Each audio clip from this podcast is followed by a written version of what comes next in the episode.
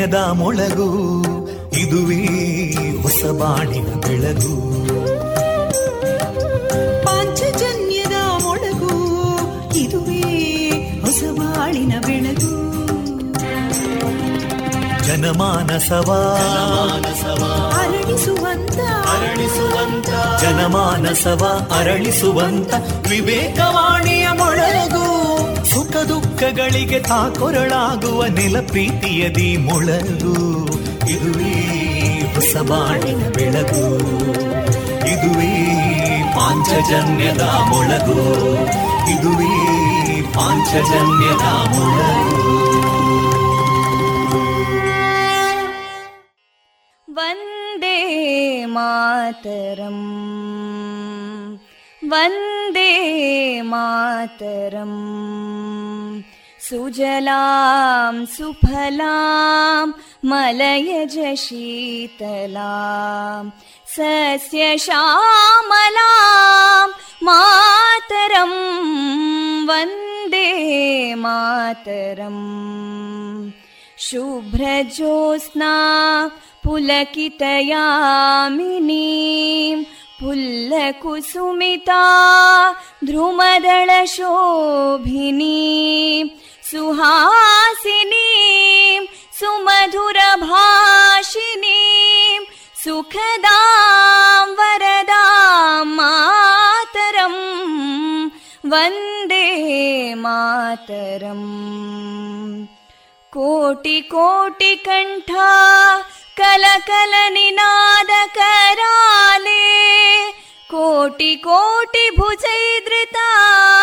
कलकल निनाद कराले कोटि कोटि भुजैदृता करकलवाले अबलां केनो मायेतो बले बहुबलधारिणीं नमामि तारिणीं रिपुदलवारिणी मातरं वन्दे मातरम् तुमि विद्या तुमि धर्मा तुमि हृदि तुमि मर्मा त्वं हि प्राणा शरीरे बाहुते तुमि मा शक्ति हृदये तुमि मा भक्ति तोमारयी प्रतिमा गडी मन्दिरे मन्दिरे वन्दे मातरम्। त्वं हि दुर्गा दशप्रहरणधारिणीं कमलां कमलदलविहारिणीं वाणीं विद्यादायिनीं नमामि त्वां नमामि कमलाम् अमलामतुलां सुजलां सुफलां मातरम् वन्दे मातरम् श्यामलां सरलां सुस्मितां भूषितां धरणीं भरणीं मातरम् वन्दे मातरम् वन्दे मातरम्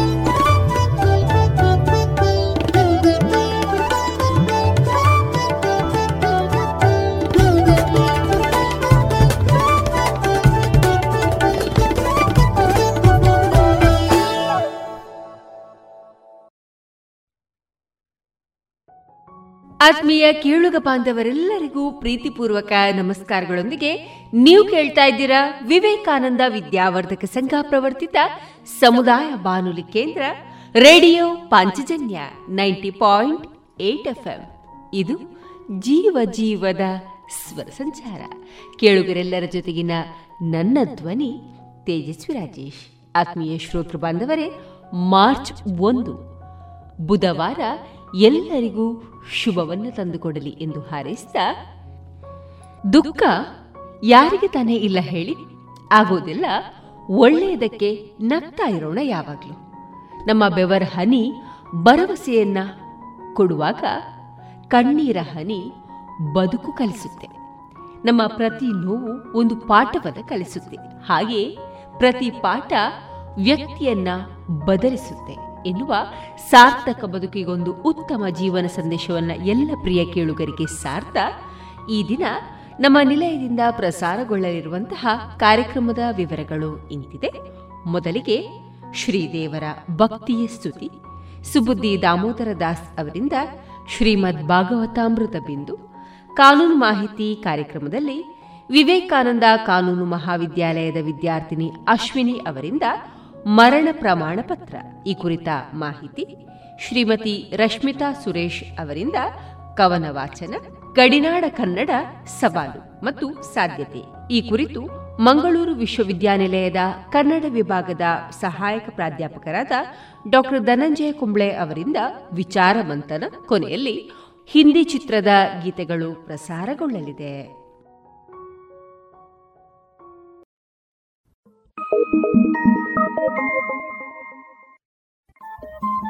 ರೇಡಿಯೋ ಪಾಂಚಜನ್ಯ ತೊಂಬತ್ತು ಬಿಂದು ಎಂಟು ಎಫ್ಎಂ ಸಮುದಾಯ ಬಾನುಲಿ ಕೇಂದ್ರ ಪುತ್ತೂರು. ಇದು ಜೀವ ಜೀವದ ಸ್ವರ ಸಂಚಾರ.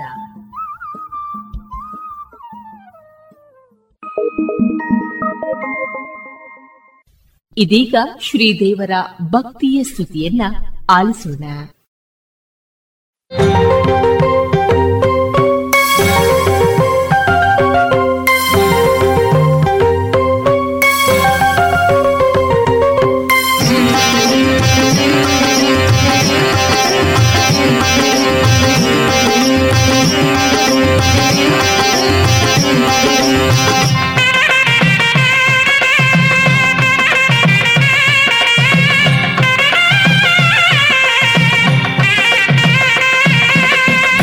ತಿರುಮಲವಾಸ ಶ್ರೀ ವೆಂಕಟೇಶ ಭಕ್ತವತ್ಸಲ ಭಾಗವತ ಪ್ರಿಯ ಗೋವಿಂದ ಹರಿ ಗೋವಿಂದ ವೆಂಕಟರಮಣ ಗೋವಿಂದ ಗೋವಿಂದ ಹರಿ ಗೋವಿಂದ ಶ್ರೀ ಶ್ರೀನಿವಾಸ ಗೋವಿಂದ ಪುರಾಣ ಪುರುಷ ಗೋವಿಂದ ಪುಂಡರಿಕಾಕ್ಷ ಗೋವಿಂದ ಪುಣ್ಯ ಸ್ವರೂಪ ಗೋವಿಂದ ಗೋವಿಂದ ಹರಿ ಗೋವಿಂದ ವೆಂಕಟರಮಣ ಗೋವಿಂದ ಗೋವಿಂದ ಹರಿ ಗೋವಿಂದ ಸಂಕಟಹರಣ ಗೋವಿಂದ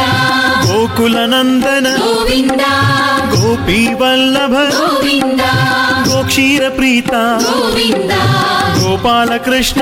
गोविन्द गोविन्द हरि हरिगोविन्द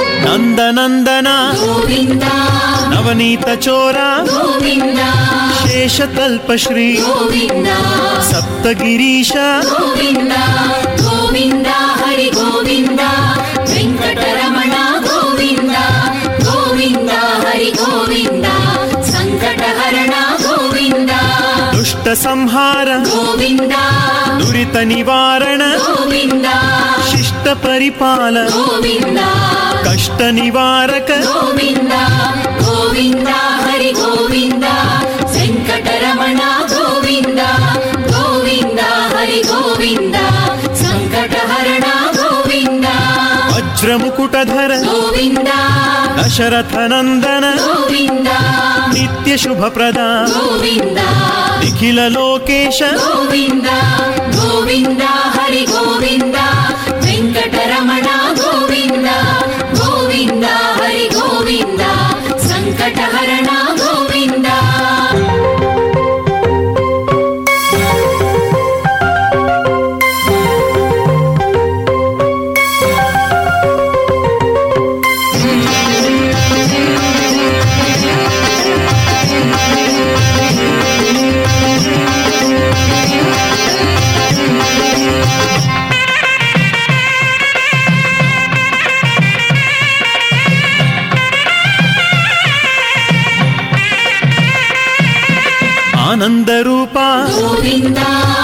ದಶಮುಖ ಮರ್ದನ ಗೋವಿಂದ ಪಕ್ಷಿ ವಾಹನ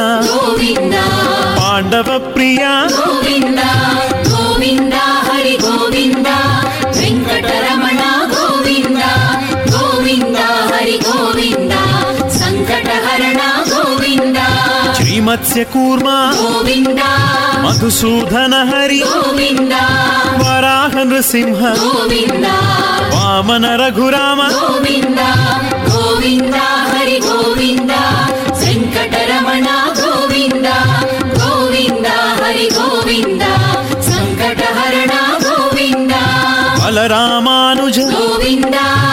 ಗೋವಿಂದ ಸಂಕಟಹರಣ ಗೋವಿಂದ ಬಲರಾಮಾನುಜ ಗೋವಿಂದ ಶ್ರೀ ಬುದ್ಧ ಕಲ್ಕಿ ಗೋವಿಂದ ವೇಣುಗಾನ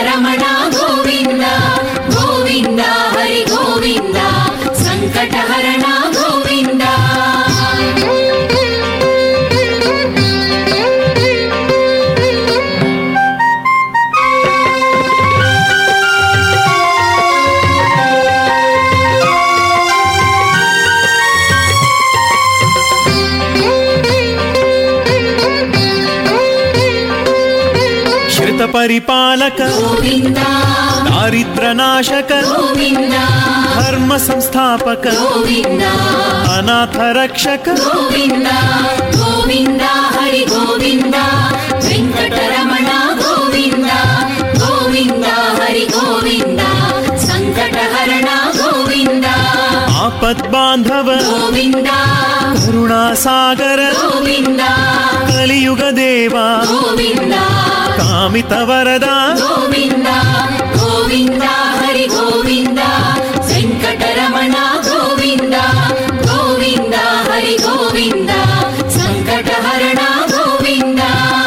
ಅಖಿಲಾಂಡೇಶ್ವರ ಗೋವಿಂದ ಅನಂತ ಮಹಿಮಾ ಗೋವಿಂದ ಅಮರೇಂದ್ರ ಪೂಜಿತ ಗೋವಿಂದ ಅನುಪಮ ಚರಿತ ಗೋವಿಂದ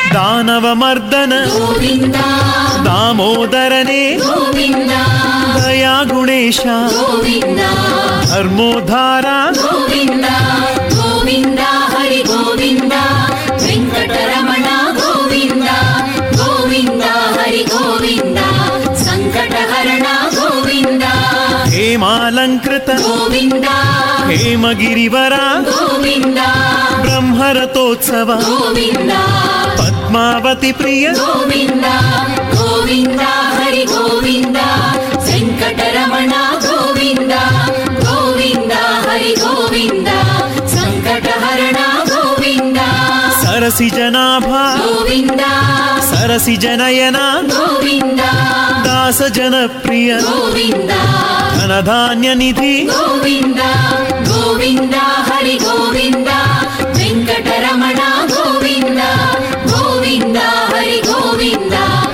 सङ्कटहरणा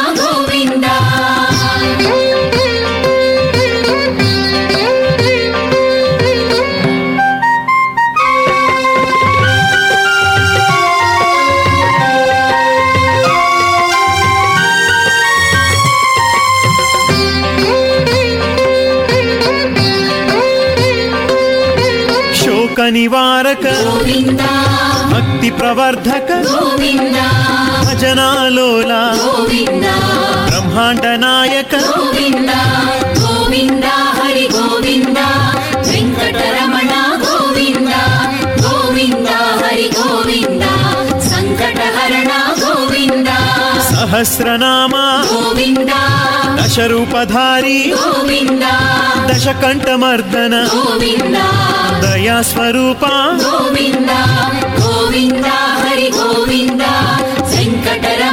ಗೋವಿಂದ ಗೋವಿಂದ ಹರಿ ಗೋವಿಂದ ಸಂಕಟಹರಣ ಗೋವಿಂದ ಸಹಸ್ರನಾಮ ಗೋವಿಂದ ದಶರೂಪಧಾರಿ ಗೋವಿಂದ ದಶಕಂಠಮರ್ದನ ಗೋವಿಂದ ದಯಾ ಸ್ವರೂಪ ಗೋವಿಂದ ಗೋವಿಂದ ಹರಿ ಗೋವಿಂದ ವೆಂಕಟರಮಣ ಗೋವಿಂದ ಗೋವಿಂದ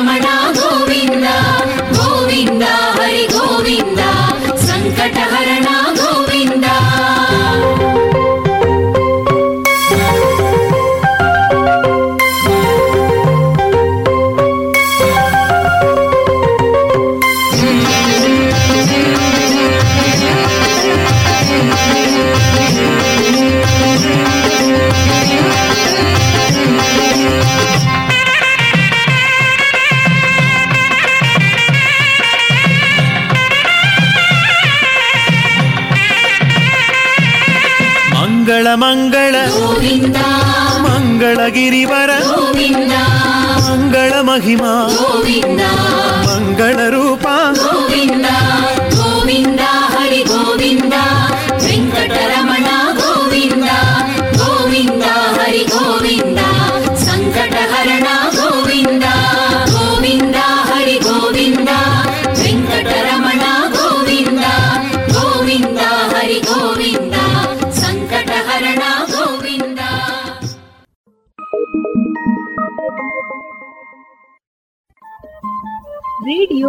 ಪಾಂಚಜನ್ಯ ತೊಂಬತ್ತು ಬಿಂದು ಎಂಟು ಎಫ್ಎಂ ಸಮುದಾಯ ಬಾನುಲಿ ಕೇಂದ್ರ ಪುತ್ತೂರು. ಇದು ಜೀವ ಜೀವದ ಸ್ವರ ಸಂಚಾರ.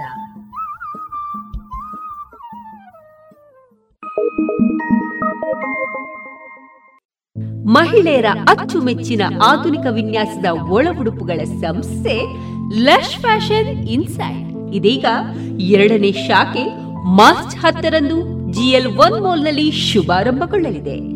ಸೀರೆ blouse, lehenga, uniform, nighty, suitings, sports ಡ್ರೆಸ್ಗಳಿಗೆ ಮತ್ತಷ್ಟು ಹೊಸ ವಿನ್ಯಾಸದೊಂದಿಗೆ ಹೊಂದುವಂತಹ ಒಳ ಉಡುಪುಗಳು ಮಹಿಳೆಯರಿಗೆ ಇನ್ನೂ ಪ್ರಿಯವಾಗಲಿದೆ.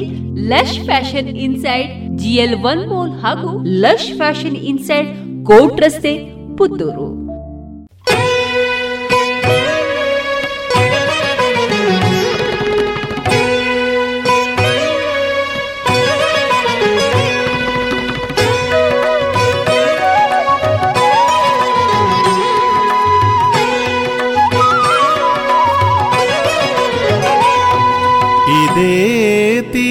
ತಿರುಪತಿಯ ಶ್ರೀ ಕ್ಷೇತ್ರವು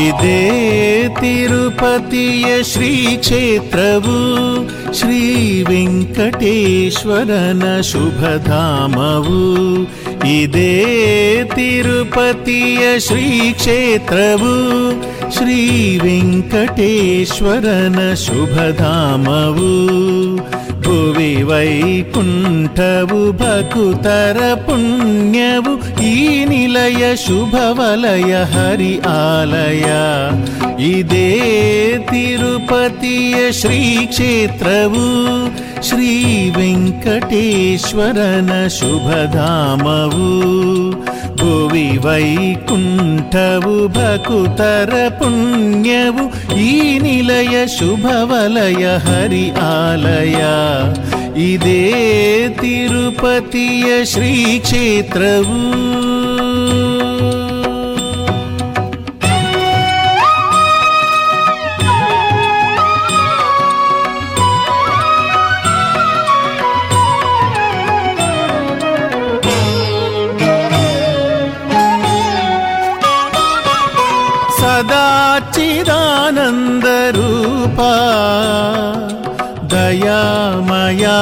ಇರುವ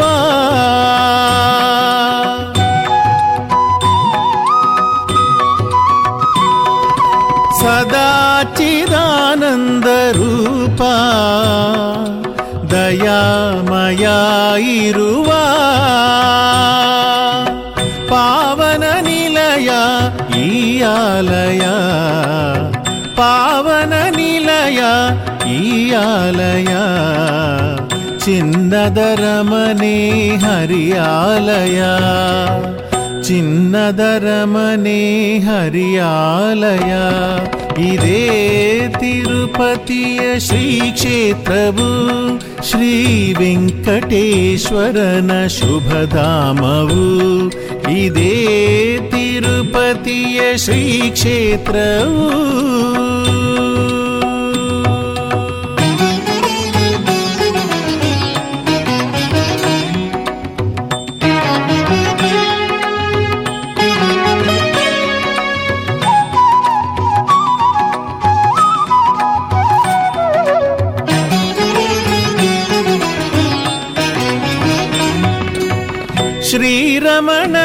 ಪ್ರಿಯವಂತೆ ಸಿಹಿ ಲಡ್ಡುವಿನ ಪ್ರಸಾದ.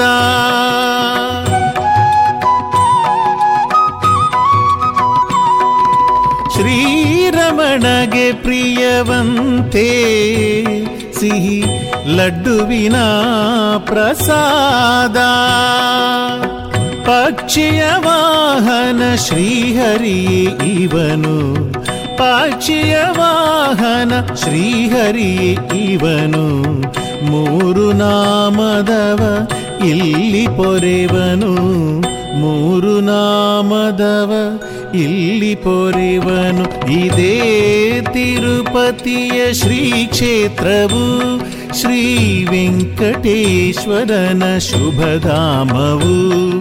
ಇದೇ ತಿರುಪತಿಯ ಶ್ರೀ ಕ್ಷೇತ್ರವು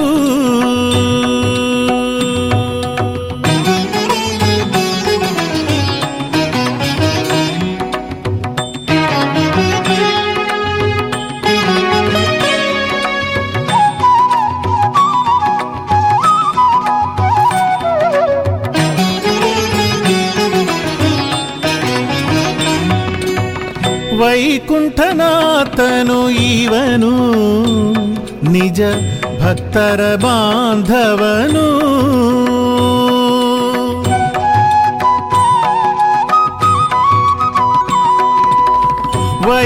ವೈಕುಂಠನಾಥನು ಇವನು ನಿಜ ಭಕ್ತರ ಬಾಂಧವನು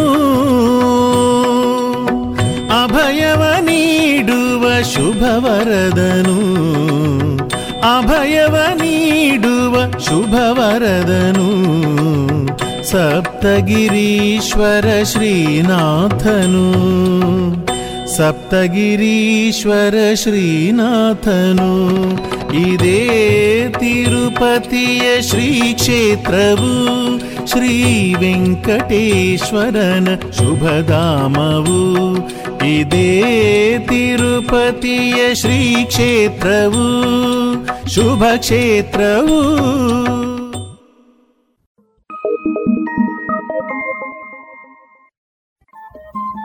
ರೇಡಿಯೋ ಪಾಂಚಜನ್ಯ ತೊಂಬತ್ತು ಬಿಂದು ಎಂಟು ಎಫ್ಎಂ ಸಮುದಾಯ ಬಾನುಲಿ ಕೇಂದ್ರ ಪುತ್ತೂರು. ಇದು ಜೀವ ಜೀವದ ಸ್ವರ ಸಂಚಾರ.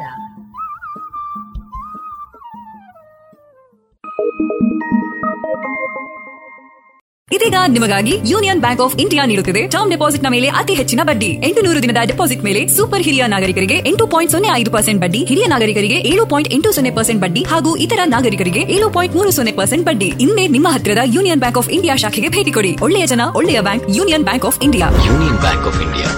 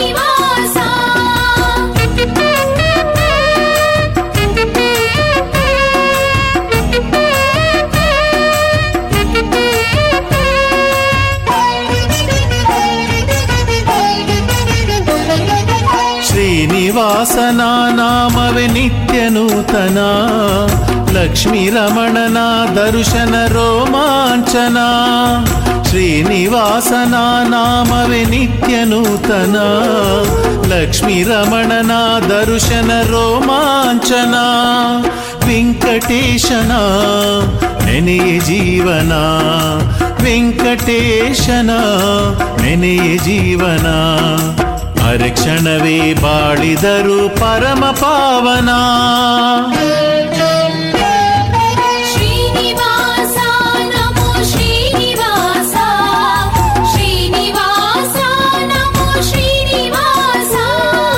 ಶುಭವರಕರ ಸುರ ಸುಂದರ ಶ್ರೀನಿವಾಸ. ಶ್ರೀನಿವಾಸ ಶ್ರೀನಿವಾಸನ ನಾಮವೇ ನಿತ್ಯ ನೂತನ. ಲಕ್ಷ್ಮೀ ರಮಣನ ದರ್ಶನ ರೋಮಾಂಚನ.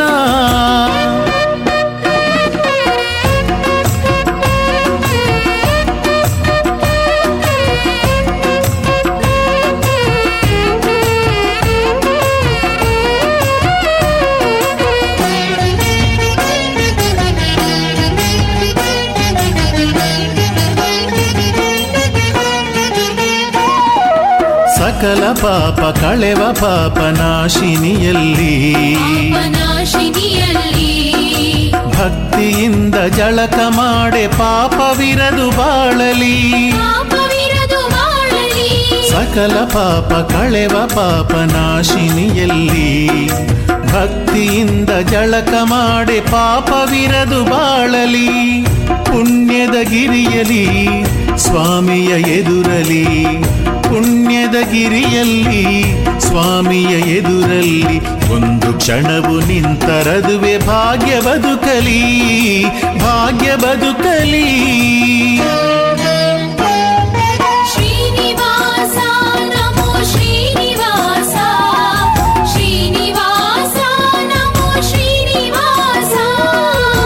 कवरचरसुरसुन्दर श्रीनिवासा श्रीनिवासः श्रीनिवासनामविनित्यनूतना लक्ष्मीरमणना दर्शन रोमाञ्चना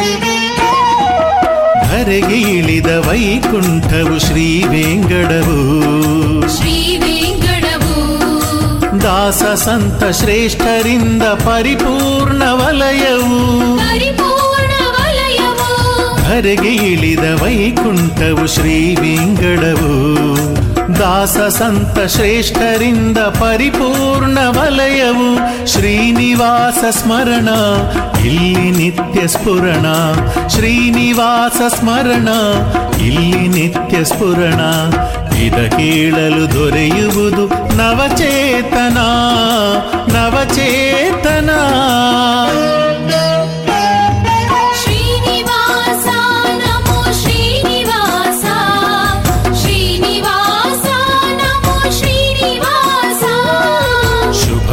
करसुरसुन्दर श्रीनिवासः श्रीनिवासः श्रीनिवासना नामनित्यनूतना लक्ष्मीरमणन दरुशनरोमाञ्चन श्रीनिवासनाम विनित्यनूतना लक्ष्मीरमणन दरुशनरोमाञ्चना वेङ्कटेशनाजीवना ವೆಂಕಟೇಶನ ನೆನೆಯ ಜೀವನ ಹರಕ್ಷಣವೇ ಬಾಳಿದರು ಪರಮ ಪಾವನ.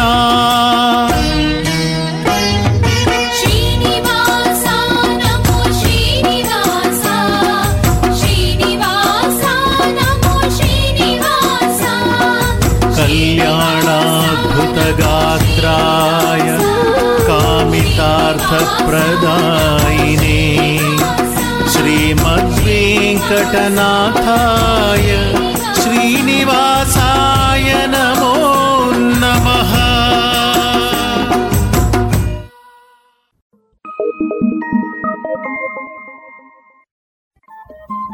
ರೇಡಿಯೋ ಪಾಂಚಜನ್ಯ ತೊಂಬತ್ತು ಬಿಂದು ಎಂಟು ಎಫ್ಎಂ ಸಮುದಾಯ ಬಾನುಲಿ ಕೇಂದ್ರ ಪುತ್ತೂರು. ಇದು ಜೀವ ಜೀವದ ಸ್ವರ ಸಂಚಾರ. Thank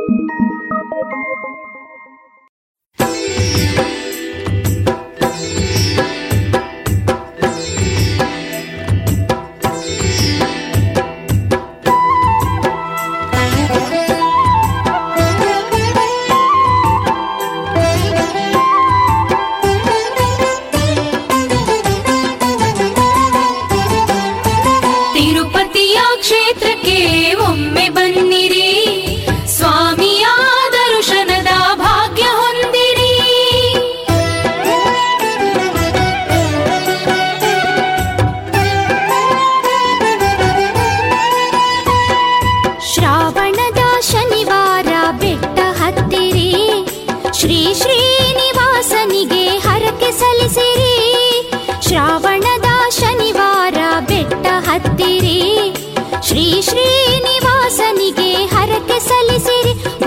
ಗೋವಿಂದ ಹರಸುವನು ಶುಭವ ನೀಡುವನು ಗೋವಿಂದ ಹರಸುವನು.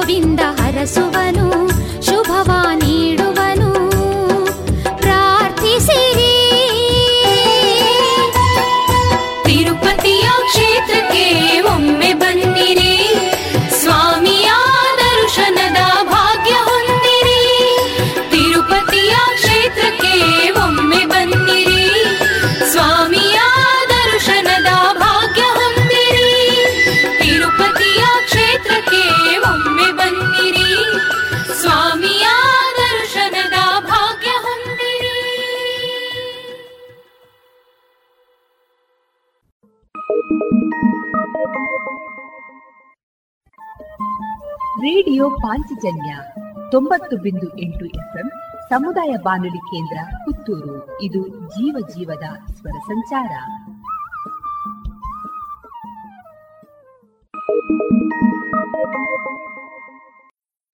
ಮಹಿಳೆಯರ ಅಚ್ಚುಮೆಚ್ಚಿನ ಆಧುನಿಕ ವಿನ್ಯಾಸದ ಒಳ ಉಡುಪುಗಳ ಸಂಸ್ಥೆ ಲಶ್ ಫ್ಯಾಷನ್ ಇನ್ಸೈಡ್. ಇದೀಗ ಎರಡನೇ ಶಾಖೆ ಮಾರ್ಚ್ ಹತ್ತರಂದು ಜಿಎಲ್ ಒನ್ ಮಾಲ್ನಲ್ಲಿ ಶುಭಾರಂಭಗೊಳ್ಳಲಿದೆ. ಸೀರೆ blouse, lehenga uniform, nighty, suitings, sports ಡ್ರೆಸ್ಗಳಿಗೆ ಮತ್ತಷ್ಟು ಹೊಸ ವಿನ್ಯಾಸದೊಂದಿಗೆ ಹೊಂದುವಂತಹ ಒಳ ಉಡುಪುಗಳು ಮಹಿಳೆಯರಿಗೆ ಇನ್ನೂ ಪ್ರಿಯವಾಗಲಿದೆ. Lush fashion inside, GL one mall ಹಾಗೂ ಲಶ್ ಫ್ಯಾಷನ್ ಇನ್ಸೈಡ್ ಕೋಟ್ ರಸ್ತೆ, ಪುತ್ತೂರು.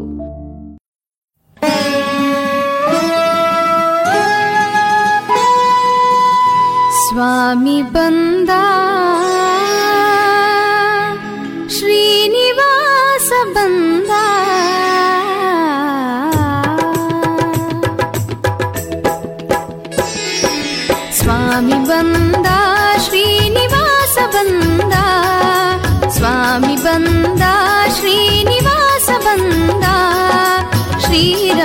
ಶ್ರೀಹರಿ ಧರೆಗಿಳಿದು ಬಂದ, ಶ್ರೀರಮಣ ಶ್ರೀಹರಿ ಧರೆಗಿಳಿದು ಬಂದ, ಸ್ವಾಮಿ ಬಂದ, ಶ್ರೀನಿವಾಸ ಬಂದ, ಸ್ವಾಮಿ ಬಂದ, ಶ್ರೀನಿವಾಸ ಬಂದ.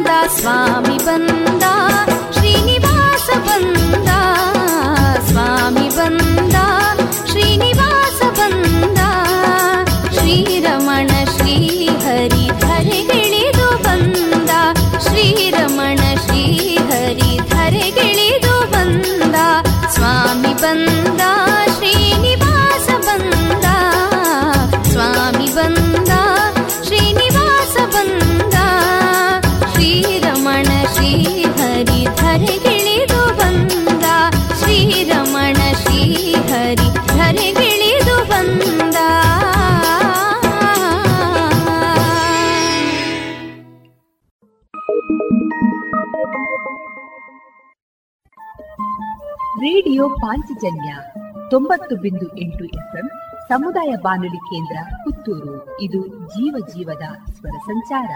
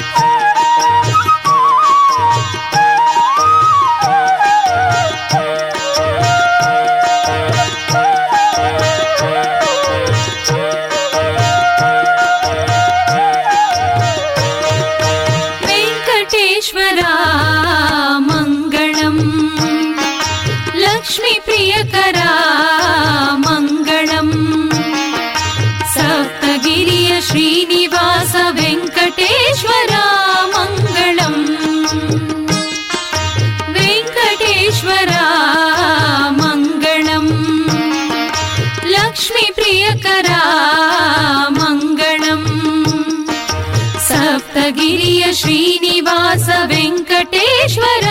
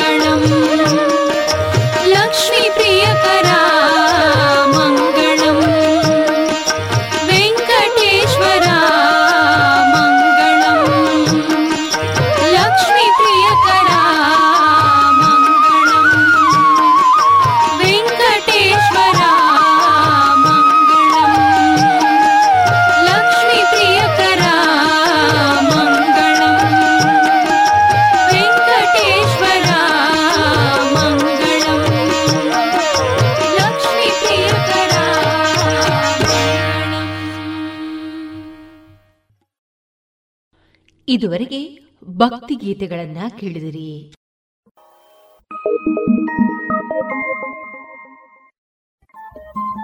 ರೇಡಿಯೋ ಪಾಂಚಜನ್ಯ ತೊಂಬತ್ತು ಬಿಂದು ಎಂಟು ಎಫ್ಎಂ ಸಮುದಾಯ ಬಾನುಲಿ ಕೇಂದ್ರ ಪುತ್ತೂರು. ಇದು ಜೀವ ಜೀವದ ಸ್ವರ ಸಂಚಾರ.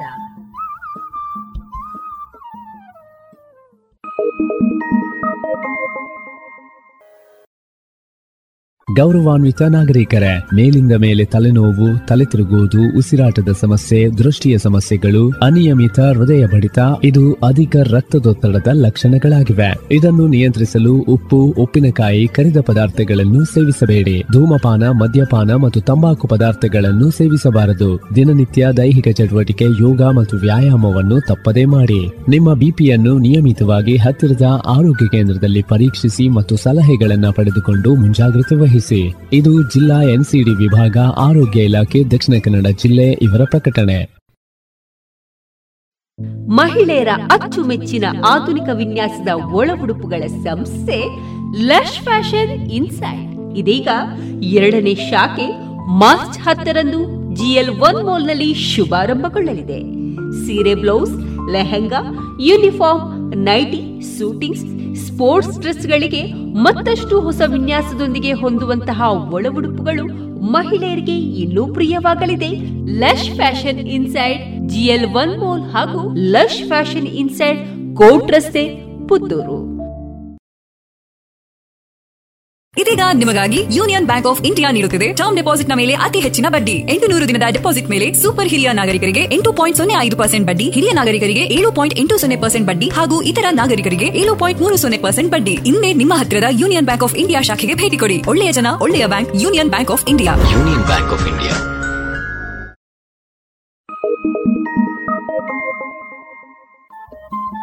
Radio Panchajanya ತೊಂಬತ್ತು ಬಿಂದು ಎಂಟು ಎಫ್ಎಂ ಸಮುದಾಯ ಬಾನುಲಿ ಕೇಂದ್ರ ಪುತ್ತೂರು. ಇದು ಜೀವ ಜೀವದ ಸ್ವರ ಸಂಚಾರ.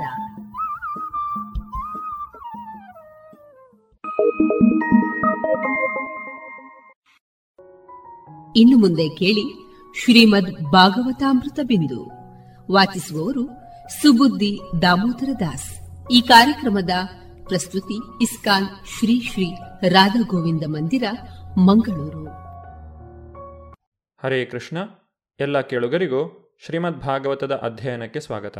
ಶ್ರೀಮದ್ ಭಾಗವತದ ಐದನೇ ಸ್ಕಂಧವನ್ನು ನಾವು ತಿಳಿದುಕೊಳ್ಳುತ್ತಿದ್ದೇವೆ. ಭರತ ಚಕ್ರವರ್ತಿಯು ರಾಜ್ಯವನ್ನು ತ್ಯಾಗ ಮಾಡಿ ಅರಣ್ಯದಲ್ಲಿ ತಪಸ್ಸನ್ನಾಚರಿಸುತ್ತಿರುವಾಗ ಒಂದು ಜಿಂಕೆಯ ಮೋಹದಿಂದಾಗಿ ಆತನು ಮುಂದಿನ ಜನ್ಮದಲ್ಲಿ ಜಿಂಕೆಯ ಜನ್ಮವನ್ನು ಪಡೆಯಬೇಕಾಯಿತು. ನಂತರ ಆತನು ಒಂದು ಬ್ರಾಹ್ಮಣ ಕುಟುಂಬದಲ್ಲಿ ಜಡಭರತನಾಗಿ ಹುಟ್ಟುತ್ತಾನೆ. ಜಡಭರತನು ರಾಜ ರಹುಗಣನ ಪಲ್ಲಕ್ಕಿಯನ್ನು ಹೊತ್ತುಕೊಂಡು ಹೋಗುವಾಗ ಆತನಿಗೆ ಆತ್ಮಜ್ಞಾನವನ್ನು ನೀಡುತ್ತಾನೆ. ಈ ಎಲ್ಲ ವಿಚಾರಗಳನ್ನು ನಾವು ಕಳೆದ ಸಂಚಿಕೆಯಲ್ಲಿ ಕೇಳಿದ್ದೇವೆ. ಒಬ್ಬ ವ್ಯಕ್ತಿಯ ಮನಸ್ಸು ಹೇಗೆ ಆತನ ಬಂಧನಕ್ಕೆ ಕಾರಣವಾಗುತ್ತದೆ ಎಂಬುದನ್ನು ಜಡಭರತನು ವಿವರಿಸುತ್ತಾನೆ. ಮನಸ್ಸು ಇಂದ್ರಿಯ ಭೋಗದಲ್ಲಿ ತೊಡಗಿರುವಾಗ ಅದು ಭೌತಿಕ ಬಂಧನವನ್ನು ಸೃಷ್ಟಿಸುತ್ತದೆ. ಇದರಿಂದಾಗಿಯೇ ವ್ಯಕ್ತಿಯು ಕಷ್ಟಗಳನ್ನು ಅನುಭವಿಸಬೇಕಾಗುತ್ತದೆ. ಯಾವಾಗ ಮನಸ್ಸು ಇಂದ್ರಿಯ ಭೋಗದಿಂದ ವಿಮುಖವಾಗುತ್ತದೋ, ಆಗ ಜೀವಾತ್ಮನು ಬಿಡುಗಡೆಯನ್ನು ಪಡೆಯುತ್ತಾನೆ. ಅನಿಯಂತ್ರಿತವಾದಂತಹ ಮನಸ್ಸು ಜೀವಿಯ ಅತಿದೊಡ್ಡ ಶತ್ರು. ಮನಸ್ಸಿನಲ್ಲಿ ಬರುವಂತಹ ಭೌತಿಕ ಆಸೆಗಳನ್ನು ನಿರ್ಲಕ್ಷಿಸಿ ವ್ಯಕ್ತಿಯು ತನ್ನ ಇಂದ್ರಿಯಗಳನ್ನು ಗುರು ಮತ್ತು ಕೃಷ್ಣರ ಸೇವೆಯಲ್ಲಿ ತೊಡಗಿಸಬೇಕು. ಯಜ್ಞಗಳನ್ನು ಮಾಡುವುದರಿಂದ, ವೈರಾಗ್ಯವನ್ನು ಹೊಂದುವುದರಿಂದ, ವೇದಾಧ್ಯಯನವನ್ನು ಮಾಡುವುದರಿಂದ ಅಥವಾ ಇನ್ನಾವುದೇ ತಪಸ್ಸನ್ನು ಆಚರಿಸುವುದರಿಂದ ಭಗವಂತನನ್ನು ಸಂಪೂರ್ಣವಾಗಿ ತಿಳಿದುಕೊಳ್ಳಲು ಸಾಧ್ಯವಿಲ್ಲ. ಭಗವಂತನ ಶುದ್ಧ ಭಕ್ತರ ಪಾದಕಮಲಗಳ ಆಶ್ರಯವನ್ನು ಹೊಂದುವುದೊಂದೇ ಇದಕ್ಕೆ ಸರಿಯಾದಂತಹ ಮಾರ್ಗ.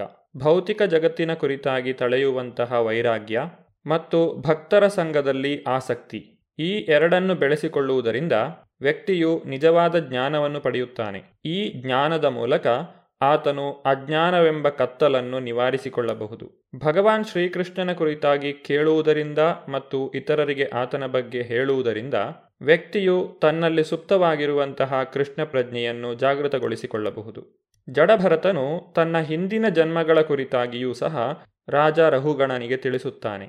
ಜಡಭರತನಿಂದ ಬೋಧನೆಯನ್ನು ಪಡೆದಂತಹ ರಹುಗಣನು ಆತನಿಗೆ ಕೃತಜ್ಞತೆಯನ್ನು ಸಲ್ಲಿಸುತ್ತಾನೆ. ನಂತರ ಸೂಕ್ತ ಸಮಯವು ಬಂದಾಗ ಜಡಭರತನು ಭಗವಂತನ ಸಾಮ್ರಾಜ್ಯವನ್ನು ಹೊಂದುತ್ತಾನೆ. ಶ್ರೀಮದ್ ಭಾಗವತದ ಆರನೆಯ ಸ್ಕಂದದಲ್ಲಿ ಜಡಭರತನ ಕಥೆಯನ್ನು ನಾವು ತಿಳಿದುಕೊಳ್ಳಬಹುದು. ಒಬ್ಬ ವ್ಯಕ್ತಿಯು ನರಕದ ಬಾಧೆಯಿಂದ ಯಾವ ರೀತಿಯಾಗಿ ತಪ್ಪಿಸಿಕೊಳ್ಳಬಹುದು ಎಂದು ರಾಜ ಪರೀಕ್ಷಿತನು ಶುಕದೇವ ಗೋಸ್ವಾಮಿಗಳನ್ನು ಕೇಳಿದಾಗ, ಶುಕದೇವ ಗೋಸ್ವಾಮಿಗಳು ಅಜಾಮಿಳನ ಕಥೆಯನ್ನು ಹೇಳುತ್ತಾರೆ. ಒಬ್ಬ ವೈಷ್ಣವನು ಪರದುಃಖ ದುಃಖಿಯಾಗಿರುತ್ತಾನೆ ಅಂದರೆ, ಆತನು ಇನ್ನೊಬ್ಬರ ಕಷ್ಟಗಳನ್ನು ಕಂಡು ತಾನೂ ದುಃಖವನ್ನು ಅನುಭವಿಸುತ್ತಾನೆ. ಸ್ವತಃ ತನಗೆ ಯಾವುದೇ ಕಷ್ಟವಿಲ್ಲದಿದ್ದರೂ ಇನ್ನೊಬ್ಬರು ಕಷ್ಟಪಡುವುದನ್ನು ಅವರಿಗೆ ಕಾಣಲು ಸಾಧ್ಯವಾಗುವುದಿಲ್ಲ. ಅದಕ್ಕಾಗಿ ಅವರು ಎಲ್ಲರಿಗೂ ಒಳಿತಾಗುವಂತಹ ಕಾರ್ಯಗಳನ್ನು ಮಾಡುತ್ತಾರೆ. ರಾಜ ಪರೀಕ್ಷಿತನನ್ನು ಪರೀಕ್ಷಿಸುವ ಉದ್ದೇಶದಿಂದ ಶುಕದೇವ ಗೋಸ್ವಾಮಿಗಳು ಮೊದಲು ಪ್ರಾಯಶ್ಚಿತ್ತವನ್ನು ಪರಿಹಾರವನ್ನಾಗಿ ತಿಳಿಸುತ್ತಾರೆ. ಅಂದರೆ ಪಾಪ ಮಾಡಿದಂತಹ ವ್ಯಕ್ತಿಯು ಪ್ರಾಯಶ್ಚಿತ್ತವನ್ನು ಮಾಡಿಕೊಳ್ಳುವುದರ ಮೂಲಕ ತಾನು ನರಕದ ಬಾಧೆಯಿಂದ ತಪ್ಪಿಸಿಕೊಳ್ಳಬಹುದು. ಅದಕ್ಕೆ ಉತ್ತರವಾಗಿ ರಾಜ ಪರೀಕ್ಷಿತನು, ಒಬ್ಬ ವ್ಯಕ್ತಿಯು ಪ್ರಾಯಶ್ಚಿತ್ತವನ್ನು ಮಾಡಿಕೊಂಡರೂ ಸಹ ಆತನು ಮತ್ತೆ ಪಾಪವನ್ನು ಮಾಡುವಂತಹ ಪ್ರವೃತ್ತಿಯನ್ನು ಹೊಂದಿರುತ್ತಾನೆ. ಆದ್ದರಿಂದ ಇದು ಶಾಶ್ವತವಾದ ಪರಿಹಾರವಲ್ಲ. ಇದನ್ನು ಕುಂಜರ ಶೌಚವತ್ ಎಂದು ಕರೆಯುತ್ತಾರೆ. ಅಂದರೆ ಆನೆಯು ಸ್ನಾನ ಮಾಡಿದ ಮೇಲೆ ಮತ್ತೆ ಮಣ್ಣನ್ನು ತನ್ನ ಮೇಲೆ ಎರಚಿಕೊಳ್ಳುತ್ತದೆ. ಹೀಗೆ ವ್ಯಕ್ತಿಯು ಪಾಪವನ್ನು ಮಾಡುತ್ತಾನೆ ಮತ್ತೆ ಪ್ರಾಯಶ್ಚಿತ್ತವನ್ನು ಮಾಡಿಕೊಳ್ಳುತ್ತಾನೆ. ಪಾಪವನ್ನು ಮಾಡುವಂತಹ ಪ್ರವೃತ್ತಿಯು ಆತನಲ್ಲಿ ಇನ್ನೂ ಇರುವುದರಿಂದ ಮತ್ತೆ ಆತನು ಪಾಪದಲ್ಲಿ ತೊಡಗುತ್ತಾನೆ. ಆದ್ದರಿಂದ ವ್ಯಕ್ತಿಯು ತನ್ನ ಪಾಪ ಮಾಡುವ ಪ್ರವೃತ್ತಿಯನ್ನೇ ಕಳೆದುಕೊಳ್ಳಬೇಕು. ಇದು ಸಮಸ್ಯೆಯ ನಿಜವಾದಂತಹ ಪರಿಹಾರ. ಪರೀಕ್ಷಿತ ಮಹಾರಾಜನ ಉತ್ತರವನ್ನು ಕೇಳಿದಂತಹ ಶುಕದೇವ ಗೋಸ್ವಾಮಿಗಳು, ವ್ಯಕ್ತಿಯು ಜ್ಞಾನವನ್ನು ಬೆಳೆಸಿಕೊಳ್ಳುವುದರ ಮೂಲಕ ತನ್ನ ಅಜ್ಞಾನವನ್ನು ಕಳೆದುಕೊಳ್ಳಬೇಕು ಎಂಬಂತಹ ಪರಿಹಾರವನ್ನು ನೀಡುತ್ತಾರೆ. ತಪಸ್ಸು, ಬ್ರಹ್ಮಚರ್ಯ, ಮನಸ್ಸಿನ ನಿಯಂತ್ರಣ, ಇಂದ್ರಿಯಗಳ ನಿಯಂತ್ರಣ, ಸತ್ಯ ಮತ್ತು ಶೌಚ ಇವುಗಳನ್ನು ಪಾಲಿಸುವ ಮೂಲಕ ವ್ಯಕ್ತಿಯು ಕ್ರಮೇಣ ಎಲ್ಲ ಪಾಪಗಳಿಂದಲೂ ಮುಕ್ತನಾಗಿ ನಿಜವಾದ ಜ್ಞಾನವನ್ನು ಬೆಳೆಸಿಕೊಳ್ಳುತ್ತಾನೆ. ಜ್ಞಾನವೆಂಬ ಅಗ್ನಿಯಿಂದ ಅಜ್ಞಾನವೆಂಬ ಕತ್ತಲನ್ನು ನಾಶ ಮಾಡಬಹುದು ಬಿದಿರಿನೊಳಗಿರುವಂತಹ ಬೆಂಕಿಯು ಆ ಬಿದಿರನ್ನು ನಾಶಪಡಿಸುವಂತೆ. ಆದರೆ ಇದೂ ಸಹ ಶಾಶ್ವತವಾದಂತಹ ಪರಿಹಾರವಲ್ಲ. ಏಕೆಂದರೆ ಮರವು ನಾಶವಾದರೂ ಅದರ ಬೇರು ಉಳಿದಿರುತ್ತದೆ. ಸೂಕ್ತವಾದಂತಹ ವಾತಾವರಣವು ನಿರ್ಮಾಣವಾಗುತ್ತಿದ್ದಂತೆಯೇ ಆ ಮರವು ಮತ್ತೆ ಚಿಗುರೊಡೆಯುತ್ತದೆ. ಅದೇ ರೀತಿ ಒಬ್ಬ ವ್ಯಕ್ತಿಯು ಜ್ಞಾನವನ್ನು ಬೆಳೆಸಿಕೊಂಡು ತನ್ನ ಪಾಪಗಳನ್ನು ಕಳೆದುಕೊಳ್ಳಬಹುದು.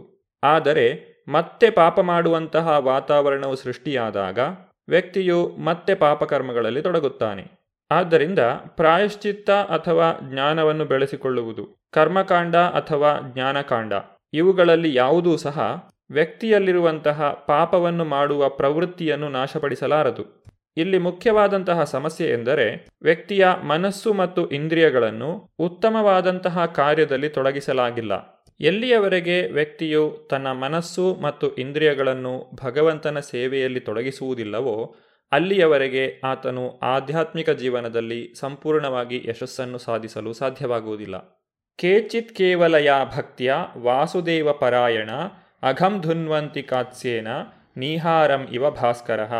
ಕೃಷ್ಣನಲ್ಲಿ ಸಂಪೂರ್ಣವಾದ ಶುದ್ಧ ಭಕ್ತಿ ಸೇವೆಯನ್ನು ರೂಢಿಸಿಕೊಂಡ ಅಪರೂಪದ ವ್ಯಕ್ತಿ ಮಾತ್ರ ಮರಳಿ ತಲೆ ಎತ್ತಲು ಸಾಧ್ಯವಿಲ್ಲದಂತೆ ಪಾಪ ಕಾರ್ಯಗಳೆಂಬ ಕಳೆಯನ್ನು ಬೇರು ಸಹಿತ ಕಿತ್ತೆಸೆಯಬಲ್ಲ.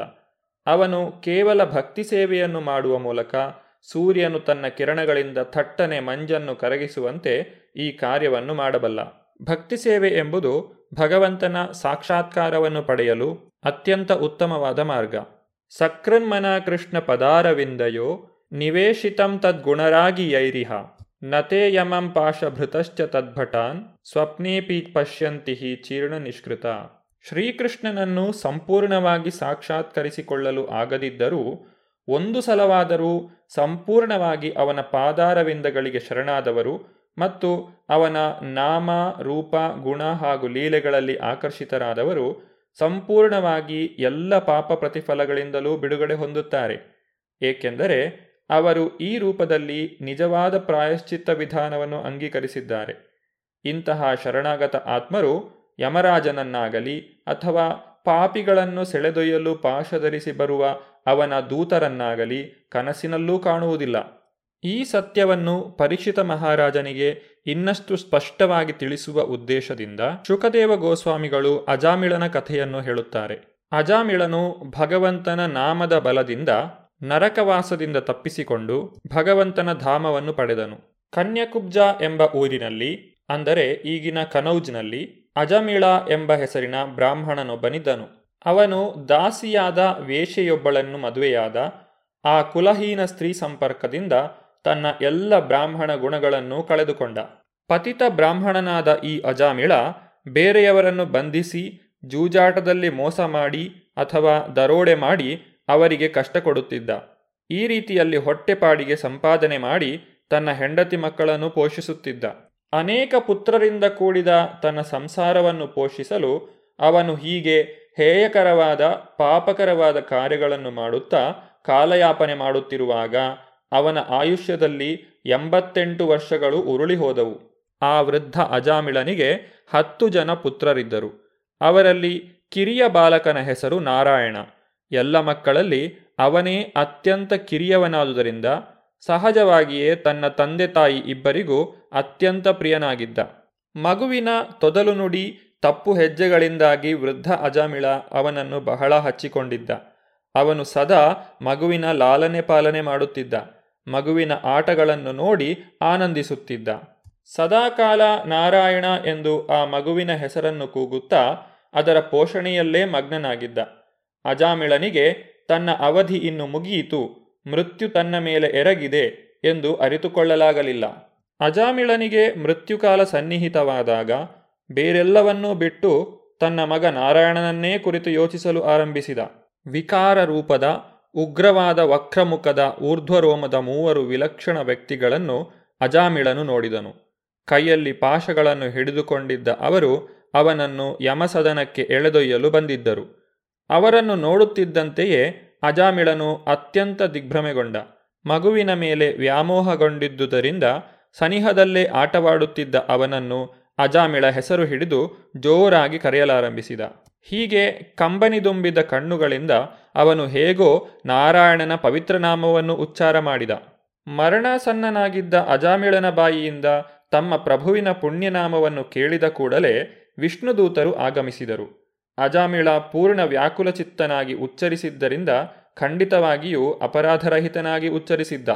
ಯಮರಾಜನ ದೂತರು ವೇಶ್ಯೆಯ ಪತಿಯಾದ ಅಜಾಮಿಳನ ಹೃದಯಾಂತರಾಳದಿಂದ ಆತ್ಮವನ್ನು ಹೊರಗೆ ಸೆಳೆಯುತ್ತಿದ್ದರು. ಆದರೆ ವಿಷ್ಣುದೂತರು ಗಂಭೀರ ಧ್ವನಿಯಲ್ಲಿ ಹಾಗೆ ಮಾಡದಂತೆ ತಡೆದರು. ಸೂರ್ಯನ ಮಗನಾದ ಯಮರಾಜನ ದೂತರನ್ನು ಈ ರೀತಿಯಾಗಿ ತಡೆದಾಗ ಅವರು ವಿಷ್ಣುದೂತರಲ್ಲಿ ಈ ರೀತಿಯಾಗಿ ಪ್ರಶ್ನಿಸಿದರು. ಯಮರಾಜನ ಅಧಿಕಾರ ವ್ಯಾಪ್ತಿಯನ್ನು ಪ್ರಶ್ನಿಸುವ ಧಾರ್ಷ್ಟ್ಯವುಳ್ಳ ತಾವು ಯಾರು ಸ್ವಾಮಿ?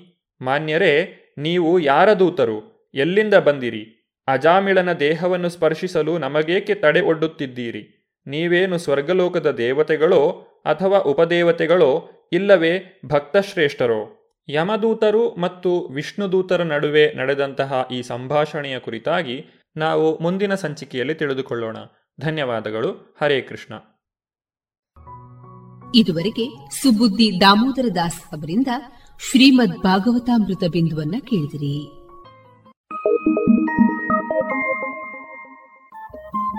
ರೇಡಿಯೋ ಪಾಂಚಜನ್ಯ ತೊಂಬತ್ತು ಬಿಂದು ಎಂಟು ಎಫ್ಎಂ ಸಮುದಾಯ ಬಾನುಲಿ ಕೇಂದ್ರ ಪುತ್ತೂರು. ಇದು ಜೀವ ಜೀವದ ಸ್ವರ ಸಂಚಾರ.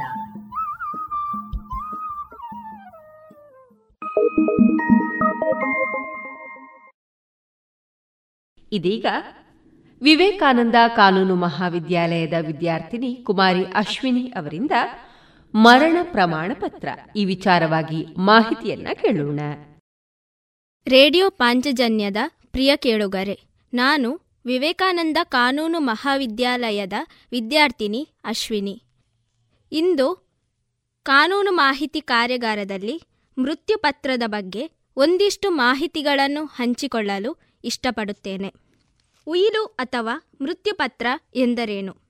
ಒಬ್ಬ ವ್ಯಕ್ತಿಯು ತನ್ನ ಮರಣಾನಂತರ ತನ್ನ ಆಸ್ತಿಯ ವಿಲೇವಾರಿಗೆ ಸಂಬಂಧಿಸಿದಂತೆ ಇರುವ ತನ್ನ ಅಪೇಕ್ಷೆಯನ್ನು ಅಥವಾ ಇಚ್ಛೆಯನ್ನು ತಿಳಿಸಿ ಕಾನೂನಿನನ್ವಯ ಮಾಡುವ ಘೋಷಣೆಯೇ ಉಯಿಲು ಅಥವಾ ಮೃತ್ಯುಪತ್ರ ಅಥವಾ ವಸಿಯತ್ ಎಂಬುದಾಗಿ ಭಾರತೀಯ ವಾರಸಾ ಅಧಿನಿಯಮ ಸಾವಿರದ ಒಂಬೈನೂರ ಇಪ್ಪತ್ತೈದರಡಿಯಲ್ಲಿ ವ್ಯಾಖ್ಯಾನಿಸಲಾಗಿದೆ. ಈ ವ್ಯಾಖ್ಯೆಯ ಪ್ರಕಾರ ಉಯಿಲು ಎಂದರೆ ಒಬ್ಬ ವ್ಯಕ್ತಿಯು ಕಾನೂನಿನನ್ವಯ ಮಾಡಿದ ಘೋಷಣೆ. ಆ ಘೋಷಣೆಯು ಆತನ ಮರಣಾನಂತರ ಆತನ ಆಸ್ತಿಯ ವಿಲೇವಾರಿಗೆ ಸಂಬಂಧಿಸಿದಂತೆ ಆತನ ಅಪೇಕ್ಷೆ ಅಥವಾ ಇಚ್ಛೆಯನ್ನು ತಿಳಿಸುವಂತಿರಬೇಕು. ಆ ಘೋಷಣೆಯು ಕಾನೂನುಬದ್ಧವಾಗಿರಬೇಕು. ಅಂದರೆ, ವ್ಯಕ್ತಿಯು ಯಾವ ಆಸ್ತಿಯ ಸಂಬಂಧವಾಗಿ ಆ ಘೋಷಣೆಯನ್ನು ಮಾಡಿರುತ್ತಾನೆಯೋ ಆ ಆಸ್ತಿಯನ್ನು ಆತನು ತನ್ನ ಜೀವಿತಾವಧಿಯಲ್ಲಿ ತನ್ನ ಇಚ್ಛಾನುಸಾರ ವಿಲೇವಾರಿ ಮಾಡುವ ಅಧಿಕಾರವನ್ನು ಹೊಂದಿರಬೇಕು. ಅಲ್ಲದೆ, ಆತನು ಉಯಿಲು ಮಾಡುವ ಸಾಮರ್ಥ್ಯ ಹೊಂದಿರಬೇಕು. ಉಯಿಲು ಲಿಖಿತ ರೂಪದಲ್ಲಿ ಇರಬೇಕು.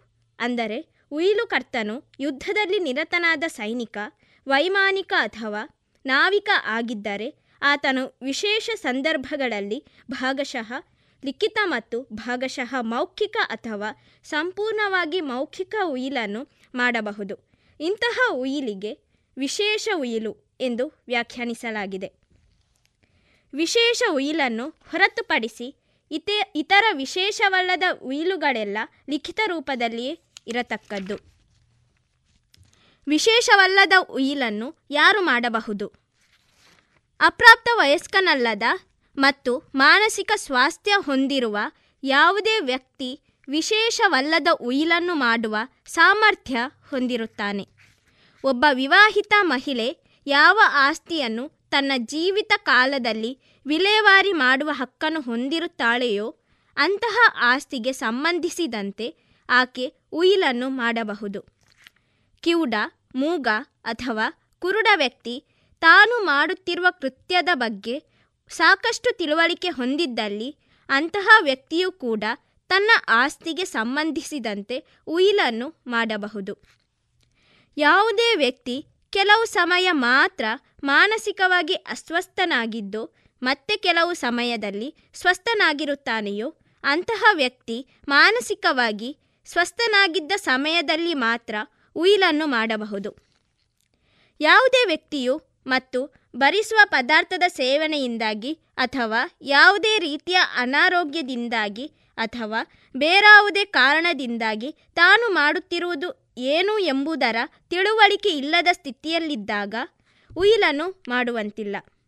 ವ್ಯಕ್ತಿಯೊಬ್ಬನು ಬೇರೆಯವರ ಬೆದರಿಕೆಗೆ, ಪ್ರಲೋಭನೆಗೆ ಮರುಳು ಮಾತಿಗೆ ಅಥವಾ ಮೋಸಕ್ಕೆ ಒಳಗಾಗಿದ್ದ ಸಮಯದಲ್ಲಿ ಮಾಡಿದ ಉಯಿಲು ಊರ್ಜಿತವಾಗುವುದಿಲ್ಲ.